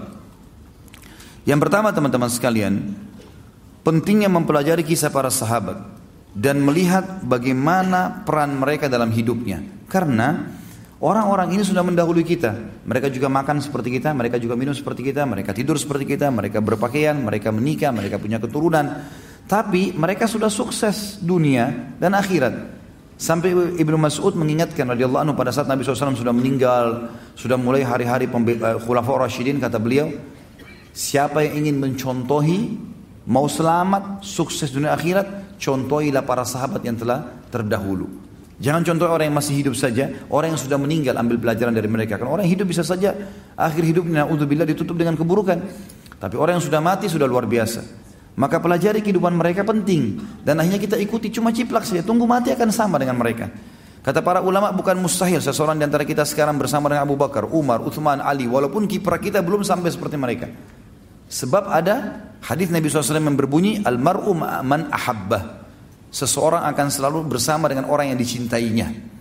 Artinya kalau kita mencintai para sahabat yang tulus dari hati kita, kita akan bersama mereka. Satu sisi. Sisi yang lain, kita coba maksimal mengerjakan apa yang mereka kerjakan. Contohi saja, minimal sekali. Kalau ada orang juara 1 nilainya 10, kan kita coba contohi, minimal kita bisa mungkin 8, 9, tidak akan jauh dari situ. Walaupun kita tidak bisa mencapai nilai 10-nya. Tapi kalau kita berteman dengan orang-orang buruk, orang yang tidak lulus misalnya, atau orang lulus pas-pasan dengan nilai 6 atau nilai 5, kita akan bisa di bawahnya, gitu kan? Maka mencontohi mereka ini sangat penting. Yang kedua teman-teman sekalian, yang kita bisa ambil, adanya keutamaan keberanian dan tekad yang kuat dalam Islam dari Hamzah radhiyallahu anhu. Karena semenjak masuk Islam, dia sudah tunjukkan masalah itu. Kita harus tahu teman-teman sekalian, dalam dalam masalah keberanian ini banyak sekali dalil, ya, banyak sekali dalil. Di antaranya Nabi SAW mengingatkan kepada kita untuk tidak boleh jadi pengecut. Banyak dalil. Di antaranya adalah yang pertama, Doa Nabi SAW setiap habis sholat 5 waktu dan pada saat ada kesempatan. Doa yang mulia selalu beliau mengancangkan, Allahumma inni a'udzubika minal bukhul. Ya Allah, jauhkan aku dari sifat pelit. Wa a'udzubika minal jubun. Dan jauhkan aku dari sifat pengecut. Wa a'udzubika min an uraddu ila ardhalil umur. Dan ya Allah, lindungi aku jangan sampai aku hidup sampai waktu pikun. Wa a'udzubika min fitnatid dunya wa min adzabil qabr. Dan jauhkan aku dari fitnah dunia dan juga azab atau siksa kubur.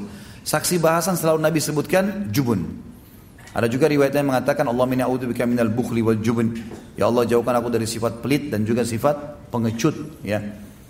Ini juga termasuk doa yang diajarkan Nabi SAW dan setiap umat Islam harus membacanya. Tidak boleh sama sekali kita pengecut. Dan orang yang dianggap pemberani adalah orang yang membela kebenaran. Apa yang benar kalau dia bela, dia berarti pemberani. Ya, tidak dihitung orang itu pemberani kalau dia membela yang batil, walaupun dia kuat, gitu kan. Kemudian dalil yang lain juga selain doa Nabi SAW, kita tahu banyak dalil yang memerintahkan kita agar tidak boleh jadi pengecut. Di antaranya adalah hadis sahih. Dan hadis ini diriwayatkan oleh Imam Abu Daud dengan sanad sahih. Kata Nabi SAW, man qatala duna malihi fahuwa syahid. Siapa yang mati membela hartanya, ada perampok mau ambil hartanya, lalu dia bela, dia terbunuh, maka dia syahid. Wa man mata duna ahlihi fahuwa syahid. Siapa yang mati dalam keadaan membela keluarganya, istri anaknya mau diserang oleh orang atau mau diperkosa, naudzubillah atau apa saja, dia terbunuh maka dia syahid. Wa man mata duna damihi fahuwa syahid. Barang siapa yang mati membela darahnya supaya dia tidak dilukai, maka dia syahid kalau terbunuh. Wa man mata duna dinihi fahuwa syahid. Dan siapa yang membunuh atau mati terbunuh karena membela agamanya, maka dia juga mati syahid. Juga dalam hadis Nabi SAW, teman-teman sekalian, dan ini berarti menandakan luar biasa tidak boleh jadi pengecut, harus pemberani. Kalau sudah kebenaran bela, walaupun terbunuh. Dan yakinlah teman-teman sekalian, kita tidak akan pernah mati kecuali ajal datang. Ini poin penting. Tidak boleh sama sekali orang Muslim jadi pengecut.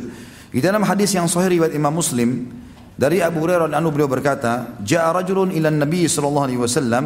Seseorang telah datang kepada Nabi sallallahu alaihi wasallam, faqal. Beliau berkata, orang itu berkata, "Ya Rasulullah, wahai utusan Allah, ara'aita an ja'a in ja'a rajulun yuridu akhdha mali?" Bagaimana pendapat Anda kalau seandainya ada orang yang mau merampas hartaku? Qala, la tu'tihi malak. Jangan pernah kau berikan hartamu. Ada orang minta, jangan kasih. Dengan apalagi merampok. Beda orang minta mengemis, bukan. Ini orang datang mau merampok, jangan dikasih. Lawan, ya. Dan jangan kasih. Qala ara'aita in qatalani, ya Rasulullah, kalau dia memerangiku, dia menyerangku, dia memaksa, dia akan membunuhku. Qala qatilhu. Kata Nabi, lawan dia. Suruh lawan. Bukan Nabi bilang mengalah aja. Kasih hartamu enggak? Lawan. Qatilhu. Qala ara'aita in qatalani, ya Rasulullah, kalau dia sempat membunuhku bagaimana? Qala fa anta syahid. Kau mati syahid. Sama mendapatkan syahadanya orang-orang di medan perang. Walaupun yang mengganggu dia seorang muslim tapi penjahat. Ini poin penting teman-teman muslim. Maka tidak boleh pengecut sama sekali. Qala ara'aita in qataltuhu? Qala fa huwa finnar. Bagaimana Rasulullah kalau saya membunuhnya? Kata Nabi, dia masuk neraka. Dianya masuk neraka. Karena tidak sempat taubat kan? Dia kan memang merampok, lalu dibunuh, dia akan masuk neraka. Kalau dia muslim, dibersihin dulu dosanya baru dia masuk surga. Tapi dia akan masuk ke dalam api neraka. Riwayat yang lain, riwayat Imam Nasa'i teman-teman sekalian, bahwasanya Abu Hurairah mengatakan, ja'a rajulun ila Nabi SAW, seseorang datang kepada Nabi SAW, ar-rajulu ya'tini fayuridu mali. Bagaimana pendapat Anda wahai utusan Allah kalau seseorang datang ingin mengambil hartaku? Qala dzakirhu billah. Kalau kau bisa ingatkan dia agar takut kepada Allah. Qala fa illam yatadzakkar. Kalau orang itu tidak mau diingatkan, enggak boleh, ini haram, jangan mencuri, jangan merampok. Dia enggak mau. Qala fasta'in alaihi min man haulaka minal muslimin. Minta tolonglah kepada siapa saja muslim di sekitarmu agar membantu kau melawannya. Qala fa illam yakun, kalau seandainya tidak ada seorang muslim pun, qala fasta'in bisultan. Cuma minta tolong sama pemerintah setempat, kata Nabi. Qala fa in na'iya sultanu anni, kalau sultan atau pemerintah enggak mau peduli lagi dengan aku sudah laporkan tidak mau tahu. Qala qatil duna malika hatta takuna syuhada al-akhirah aw tamna' malik. Engkau boleh berperang melawannya, ya, Kalaupun kau terbunuh, kau akan menjadi orang mati syahid di akhirat nanti, atau kau akan mendapatkan hartamu. Yang jelas kita mau simpulkan teman-teman, tidak ada sifat pengecut dalam Islam. Dan kita tahu termasuk dosa besar dalam hadis Bukhari Muslim, orang yang lari dari kancah peperangan. Berhadapan sama musuh teman-teman, senyum. Dan ucapkan dengan jiwa antum supaya berani, surga di depan mata. Itu kalimatnya, motivasi. Dan itu selalu dikatakan para sahabat. Untuk saling motivasi, musuh sudah depan mata, mereka tersenyum semuanya. Bahkan di antara mereka ada yang saling berpelukan dan mengatakan berita gembira, semoga kita bisa bertemu dengan ini di surga. Ada yang mengatakan jangan lupa kalau kau mati duluan, ya syafaatmu untukku, dan jangan lupa, dan saya juga tidak akan lupa kalau saya mati saya akan berikan syafaatku. Mereka saling senyum, luar biasa kalau mereka melihat kematian itu, gitu kan? Karena mereka tahu mati sebuah pintu yang menuju kepada kehidupan abadi. Mati bukan akhir segalanya, tapi awal segalanya. Itu kalimat penting, karena awal kehidupan abadi, akhir kehidupan dunia, tapi awal dari segalanya. Maka jangan pernah takut kalau membela kebenaran, walaupun harus mati. Ini sebuah prinsip dasar dalam Islam. Tidak boleh jadi pengecut dan harus bertekad yang kuat kalau kebenaran. Sekali lagi, yang ketiga, adanya fadilah atau keutamaan at-tamassuk alal haq, berpegang pada kebenaran. Ini juga berbeda sedikit ya dengan yang tadi. Tadi itu keberanian orang untuk tidak boleh jadi pengecut. Sekarang berpegang pada kebenaran, maksudnya berpegang pada Islam teman-teman sekalian.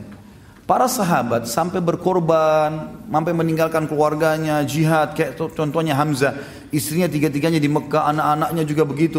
Kemudian dia pergi berperang, ya, pergi ke Madinah hijrah. Luar biasa itu, demi kebenaran semuanya. Maka ini berpegang pada kebenaran adalah sebuah konsep dasar Islam. Dan kebenaran hanya satu, Islam. Kita dengarkan beberapa ayat Al-Quran. Kalau apapun yang Allah janjikan di dalam Al-Quran pasti benar dan tidak ada keraguan di dalamnya.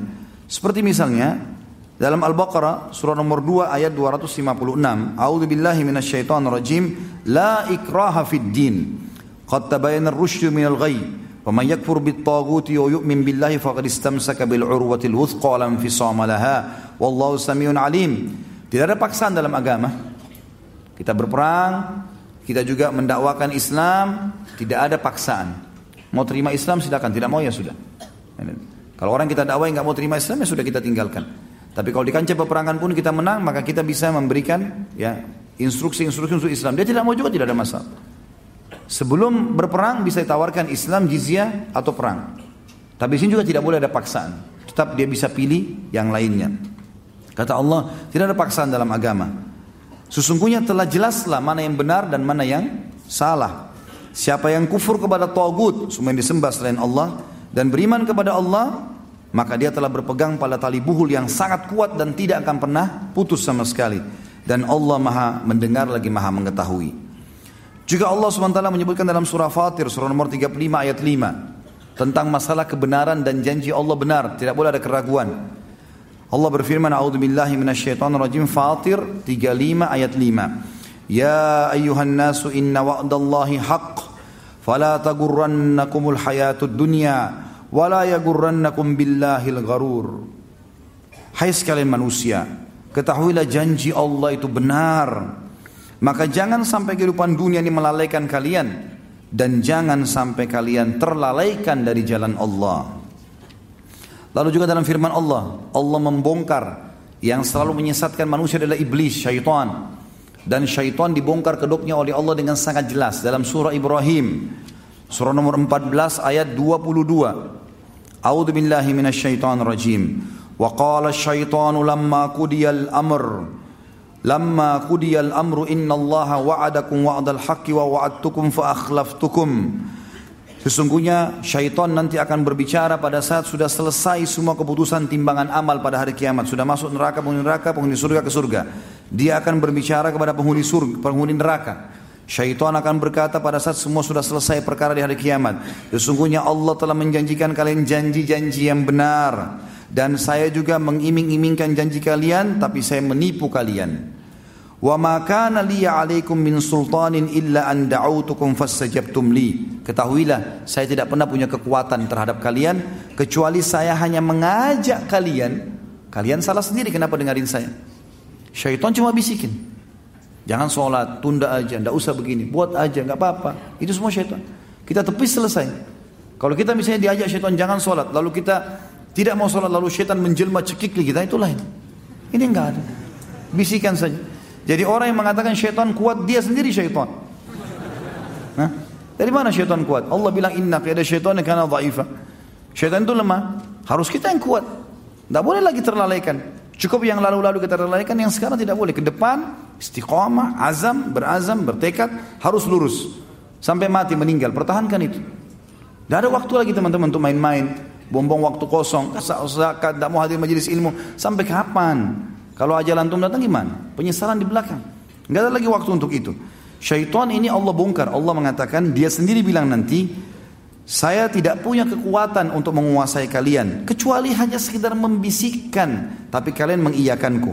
Fala talumuni walumu anfusakum. Jangan kalian salahkan aku, tapi salahkan diri kalian sendiri. Ma ana bimusrikhikum wa ma antum bimusrikhi. Saya tidak akan pernah bisa menolong kalian, kalian juga tidak bisa tolong aku. Inni kafartu bima asyraktumuni min qabl. Ketahuilah sekarang saya telah mengkufuri, memungkiri apa yang kalian sekutukan kepada Allah denganku pada hari itu di dunia. Dulu minta-minta sama aku, minta sesajen segala macam, sekarang aku pungkiri ya. Aku enggak tahu apa-apa. Gitu kan. Dikatakan innadh-dhalimina lahum 'adzabun alim. Syaitan sendiri bilang iblis, orang-orang zalim kayak kalian ngikut-ngikutin bisikan saya, pasti dapat siksaan yang menyakitkan. Saking iblis tidak bisa kelihatan, kalau bisa kelihatan kita sudah gebukin aja. Tapi memang kuasa Allah disembunyikan, gitu kan. Jadi pernyataan yang mengatakan syaitan kuat itu dusta, enggak benar. Mereka lemah, tinggal ditolak. Jangan bilang ini godaan syaitan kuat. Tidak ada kuatnya. Lemah, harus punya azam. Jadi seperti Umar bin Khattab, syaitan lihat lari syaitannya. Karena kokoh. Ini enggak, baru sedikit bisikin, iya nih kayaknya saya capek, gerimis sedikit, sholat di rumah aja. Cambuk saja. Malas-malas. Kemudian yang keempat teman-teman sekalian adalah fadilah jihad. Dan kita tahu teman-teman sekarang jihad luar biasa sudah. Bahasanya sudah sering kita sampaikan. Dan kalau antum ketik banyak sekali informasi tentang keutamaan jihad. Luar biasa, gak bisa digambarkan gitu. Tapi diantaranya adalah hadis Nabi SAW, kita ingatkan kembali hadis riwayat Muslim. Makbarra kadama'ad imsabilillah fatamassuhun nar. Tidak akan pernah disentuh api neraka dua telapak kaki hamba yang tersentuh debu medan perang. Gitu kan. Kemudian ada hadis Nabi SAW waktu ditanya kepada beliau, ya Rasulullah, kira-kira amal apa yang bisa menyamai jihad? Nabi SAW mengatakan, saya enggak temukan. Kata sahabat, ya Rasulullah, amal apa kira-kira? Ada enggak? Jihad lagi sekarang lagi enggak ada. Kata Nabi SAW, saya tidak temukan. Ya Rasulullah, amal apa? Kata Nabi SAW, saya tidak temukan. 3 kali Nabi SAW mengatakan, saya tidak temukan. Sulit menemukan itu, gitu kan? Masalah ada hadis yang berbunyi, amal yang paling Allah cintai, paling afdal salat di awal waktunya, bakti pada orang tua dan jihad. Ini kata ulama bukan urutan, tetapi 3-3-nya Allah cintai. Jangan salah faham, karena kalau kita anggap ini kita salah faham nanti. Gitu kan? Padahal salat 5 waktu, bakti orang tua, jihad, 3-3-nya Allah cintai. Karena sahabat tanya, ya Rasulullah, perbuatan apa yang paling Allah cintai? Nabi sebutin 3-3-nya. Berarti jihad salah satunya, jangan salah faham. Karena ada hadis lain yang berbunyi, jihad adalah puncaknya agama ini. Puncaknya. Kalau sampai pada tingkat level antum sudah bisa berjihad, di jihad yang benar, ya betul-betul memang ada sesuai dengan hukum Allah SWT. Bukan seperti sekali lagi orang yang bom-bom sana-sini, mengatasnamakan jihad ini semua salah. Betul-betul di medan perang, di depan musuh antum hadap, ini lain. Kalau ini terjadi teman-teman sekalian, ini karunia yang sangat besar dari Allah SWT, maka bersyukurlah, gitu kan. Nah, ini banyak kelebihan. Tentu ini sudah pernah kita sebutkan teman-teman sekalian. Yang sekarang saya mau fokus adalah yang kelima, tentang fadilah syahadah atau fadilah orang mati syahid. Jadi sama saya sebenarnya fadilah jihad, tapi saya coba lebih fokus masalah ini. Kita mulai dengan hadis yang pertama, Ibnu Majah meriwayatkan dengan sanad sahih nomor 2788. Disebutkan Abu Hurairah anhu meriwayatkan an Abu Hurairah anhu anin Nabi sallallahu alaihi wasallam an Abi Hurairah radhiyallahu anhu anin Nabi sallallahu alaihi wasallam qala dzakara asy-syuhadaa'u 'inda an-nabi sallallahu alaihi wasallam faqala la tajifful arda min dami asy-syahid hatta tabtadira zawjatahu ka'annahuma zi'rani adallata fasilaihima في براح من الأرض وفي يد كل واحدة منهما حلة خير من الدنيا وما فيها Kata Nabi SAW, Abu Hurairah meriwayatkan, tidak akan pernah kering bumi dari darah atau dengan darah syuhada. Sehingga kedua istrinya dari bidadari berlomba-lomba menjemputnya. Keduanya seakan-akan perempuan yang menyusui yang kehilangan kedua anak susuannya di tanah yang sangat lapang. Jadi kalau ada seorang ibu, dia punya anak bayi yang sedang dia susui. Ya, kemudian dia mencarinya, anaknya hilang di padang pasir yang luas. Bagaimana pada saat dia temukan bayinya? Maka Nabi SAW memberikan isyarat seperti itu sebenarnya. Bagaimana para bidadari menyambut para syuhada ini seperti ibu yang kehilangan susuannya. Dan di setiap tangan dua bidadari itu ada pakaian yang dipakainya yang lebih baik daripada dunia dan seluruh isinya. Dan ini langsung pada saat itu.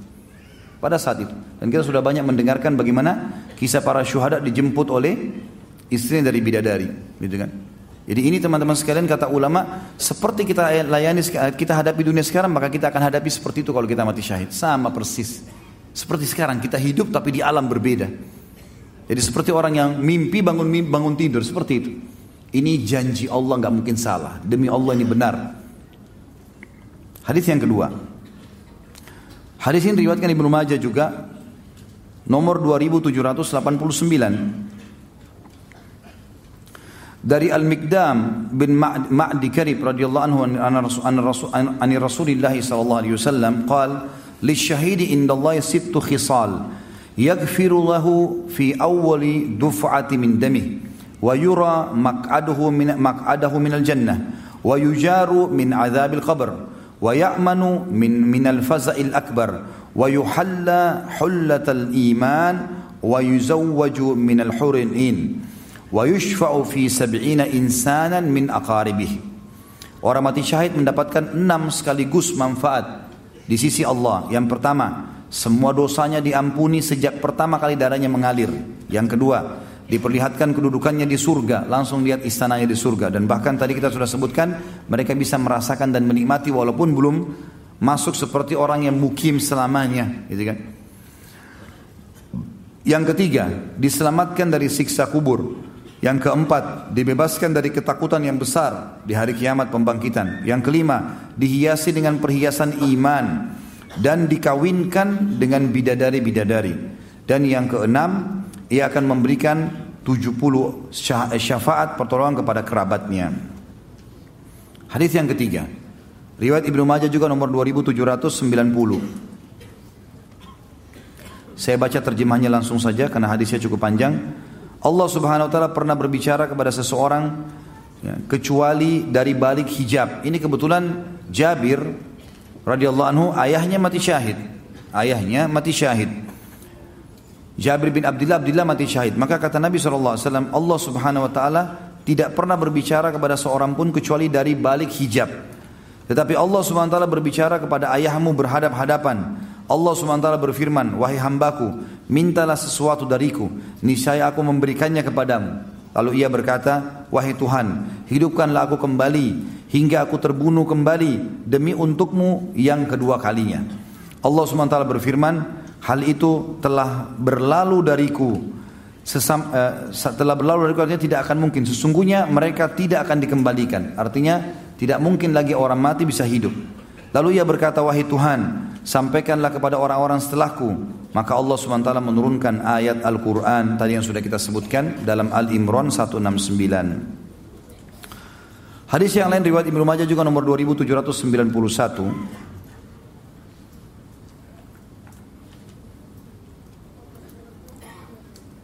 Disebutkan bahwasanya Abdullah menjelaskan tentang firman Allah, maksudnya Abdullah bin Umar, yang bunyinya, janganlah kau mengira orang-orang yang mati syahid itu mati gugur di jalan Allah, tetapi mereka hidup di sisi Tuhan mereka mendapatkan rezeki. Ia berkata, dapatkah kita bertanya tentang hal itu? Nabi SAW mengatakan, tentu saja. Lalu Nabi pun menjelaskan, ruh-ruh mereka seperti burung hijau yang menebarkan sayapnya di surga, mana saja yang ia kehendaki. Kemudian ia bernaung di atas lentera yang tergantung di arsy.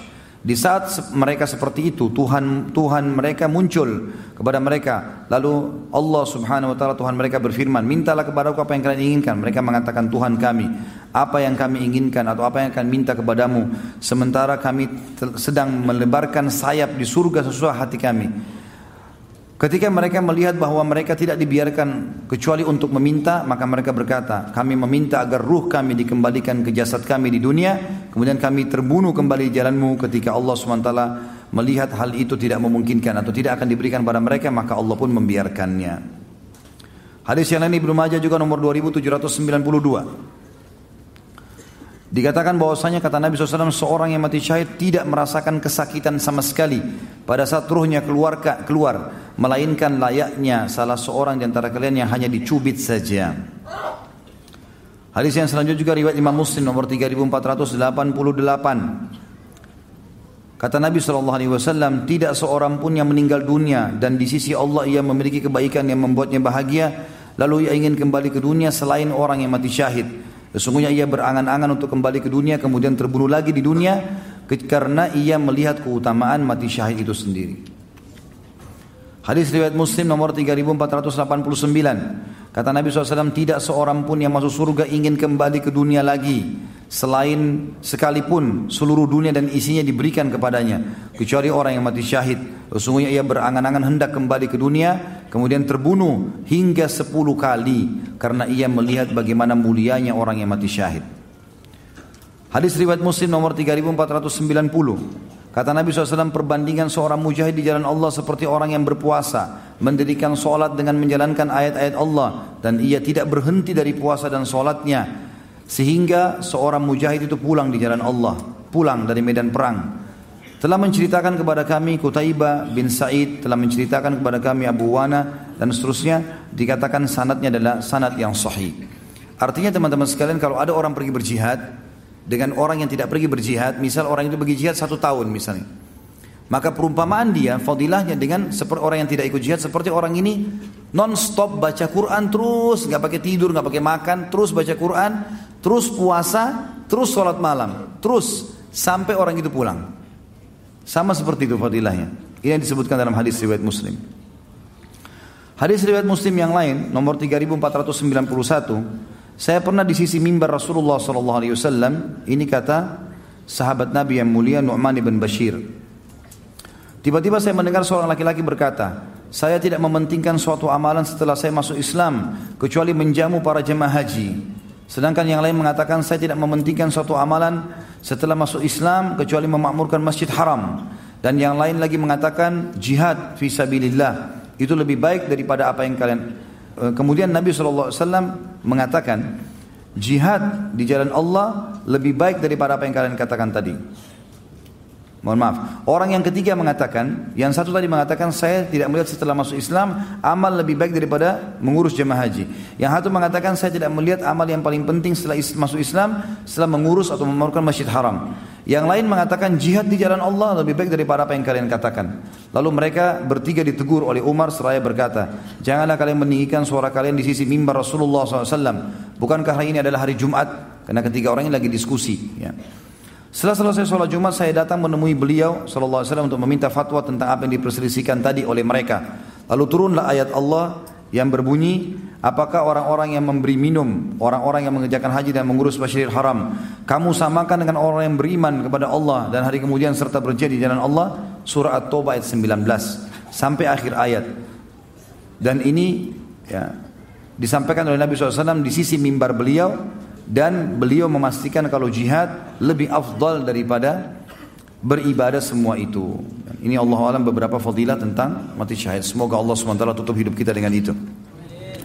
Terakhir teman-teman sekalian, pelajarannya adalah yang ke-6, bolehnya bersedih pada saat memang terjadi kejadian, misal kerabat kita yang terdekat meninggal dunia misalnya, maka itu dibolehkan. Sebab Nabi SAW dalam hadis Bukhari Muslim bersedih pada saat meninggalnya Ibrahim, anak beliau ya. Nabi SAW baru masuk ke rumah orang yang mengasuh Ibrahim, Nabi SAW dengar dia sakit, lalu digendong oleh Nabi, sempat dicium, belum meninggal. Begitu Nabi SAW meletakkan, meninggal. Nabi SAW nangis, tetesin air mata. Ada sahabat di sebelah Nabi mengatakan, ya Rasulullah, apakah anda juga menangis? Kata Nabi SAW, ini rahmat Allah yang Allah masukkan dalam hati hamba-hambanya. Sesungguhnya wahai Ibrahim, kami sedih dengan berpisah denganmu, tapi kami tidak akan pernah mengucapkan kecuali yang Tuhan kami ridhoi. Artinya boleh bersedih. Orang kehilangan barang, orang tidak sempat mencapai sebuah kesuksesan, mungkin dia bersedih, tidak sempat ini, tidak sempat itu, ada yang kehilangan. Tapi tidak boleh dia berlebihan dalam masalah ini. Tidak boleh berlebihan, artinya sedih ini harus diredam. Dan hanya sebatas pada saat itu saja. Makanya tadi juga kasusnya Hamzah waktu ditangisi oleh wanita Ansar. Kan Nabi bilang, kenapa tidak ada yang tangisi Hamzah? Maka banyak, tidak ada yang tangisi, maksudnya tidak ada wanita yang datang menangisinya. Datanglah para wanita menangisi Hamzah. Nabi sempat tertidur di rumah, bangun di ruang tamu Nabi masih banyak wanita yang menangisi Hamzah. Maka kata Nabi SAW, suruh mereka bubar semua, mulai hari ini tidak boleh lagi menangis seperti ini. Tapi sedih itu boleh, dibolehkan. Tapi tidak boleh berlebihan teman-teman sekalian. Ya.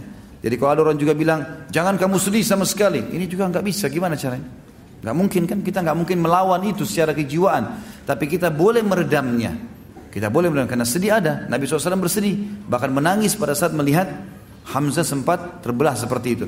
Dan dalam riwayat lain juga Nabi SAW pernah menangis waktu melewati kuburannya ibunya di Rabwah. Lalu beliau menangis, kata Umar, saya tidak pernah melihat Nabi SAW menangis seperti ini kecuali di Uhud pada saat menangisi Hamzah.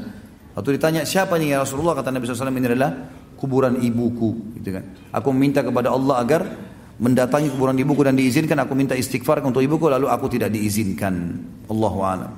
Ini kisah kita insyaallah, mudah-mudahan kita bisa ambil pelajaran darinya tentunya. Baiklah, kita berdoa kepada Allah Subhanahu wa taala semua majlis kita diberkahi olehnya dan dijadikan sebagai tambahan amal kita pada hari kiamat. Dan semoga seluruh amal yang pernah kita kerjakan sampai menjelang ajal datang nanti diterima dengan kemahamurahannya, dan semoga seluruh dosa yang pernah kita kerjakan sekecil sampai sebesar apapun juga diganti dengan kemahamurahannya menjadi pahala. Dan semoga semua yang sakit disembuhkan penyakitnya, yang tidak lutan dilunasi utang, yang punya masalah diangkat permasalahannya. Dan juga semoga Indonesia dikaruniai seluruh muslimin agar bersatu di bawah ukhuwah Islamiyah, diangkat perselisihan di antara mereka dan mereka kembali dalam ibadah kepada Al-Quran dan Sunnah. Dan semoga seluruh wilayah di Indonesia termasuk Jakarta diberikan pemimpin muslim yang adil, yang kembali kepada Al-Quran dan Sunnah, dan semoga Indonesia menjadi contoh bagi negara-negara yang lain. Dan kita mendoakan saudara kita di Palestina, di Syria, di Yaman, di Irak, di Myanmar, di Ahsa, dimanapun bagaimana sedang tertindas, semoga Allah ikhlaskan niat mereka, terima para syuhada mereka, mulakan Islam di tangan mereka dan tangan kita semua, dan semoga Allah partisipasikan kita bersama mereka di pahala, baik dengan doa, dengan harta juga dengan jiwa kita, dan semoga Allah dengan kemahamurahannya menyatukan kita semua di surga firdausnya tanpa hisab. Mana saudara kita di majlis ilmu yang mulia ini, kalau benar dari Allah, kalau saudara saya mohon dimaafkan. Subhanakallahumma bihamdika, syahadu an la ilaha illa anta astaghfiruka wa atubu ilaik. Wassalamualaikum warahmatullahi wabarakatuh.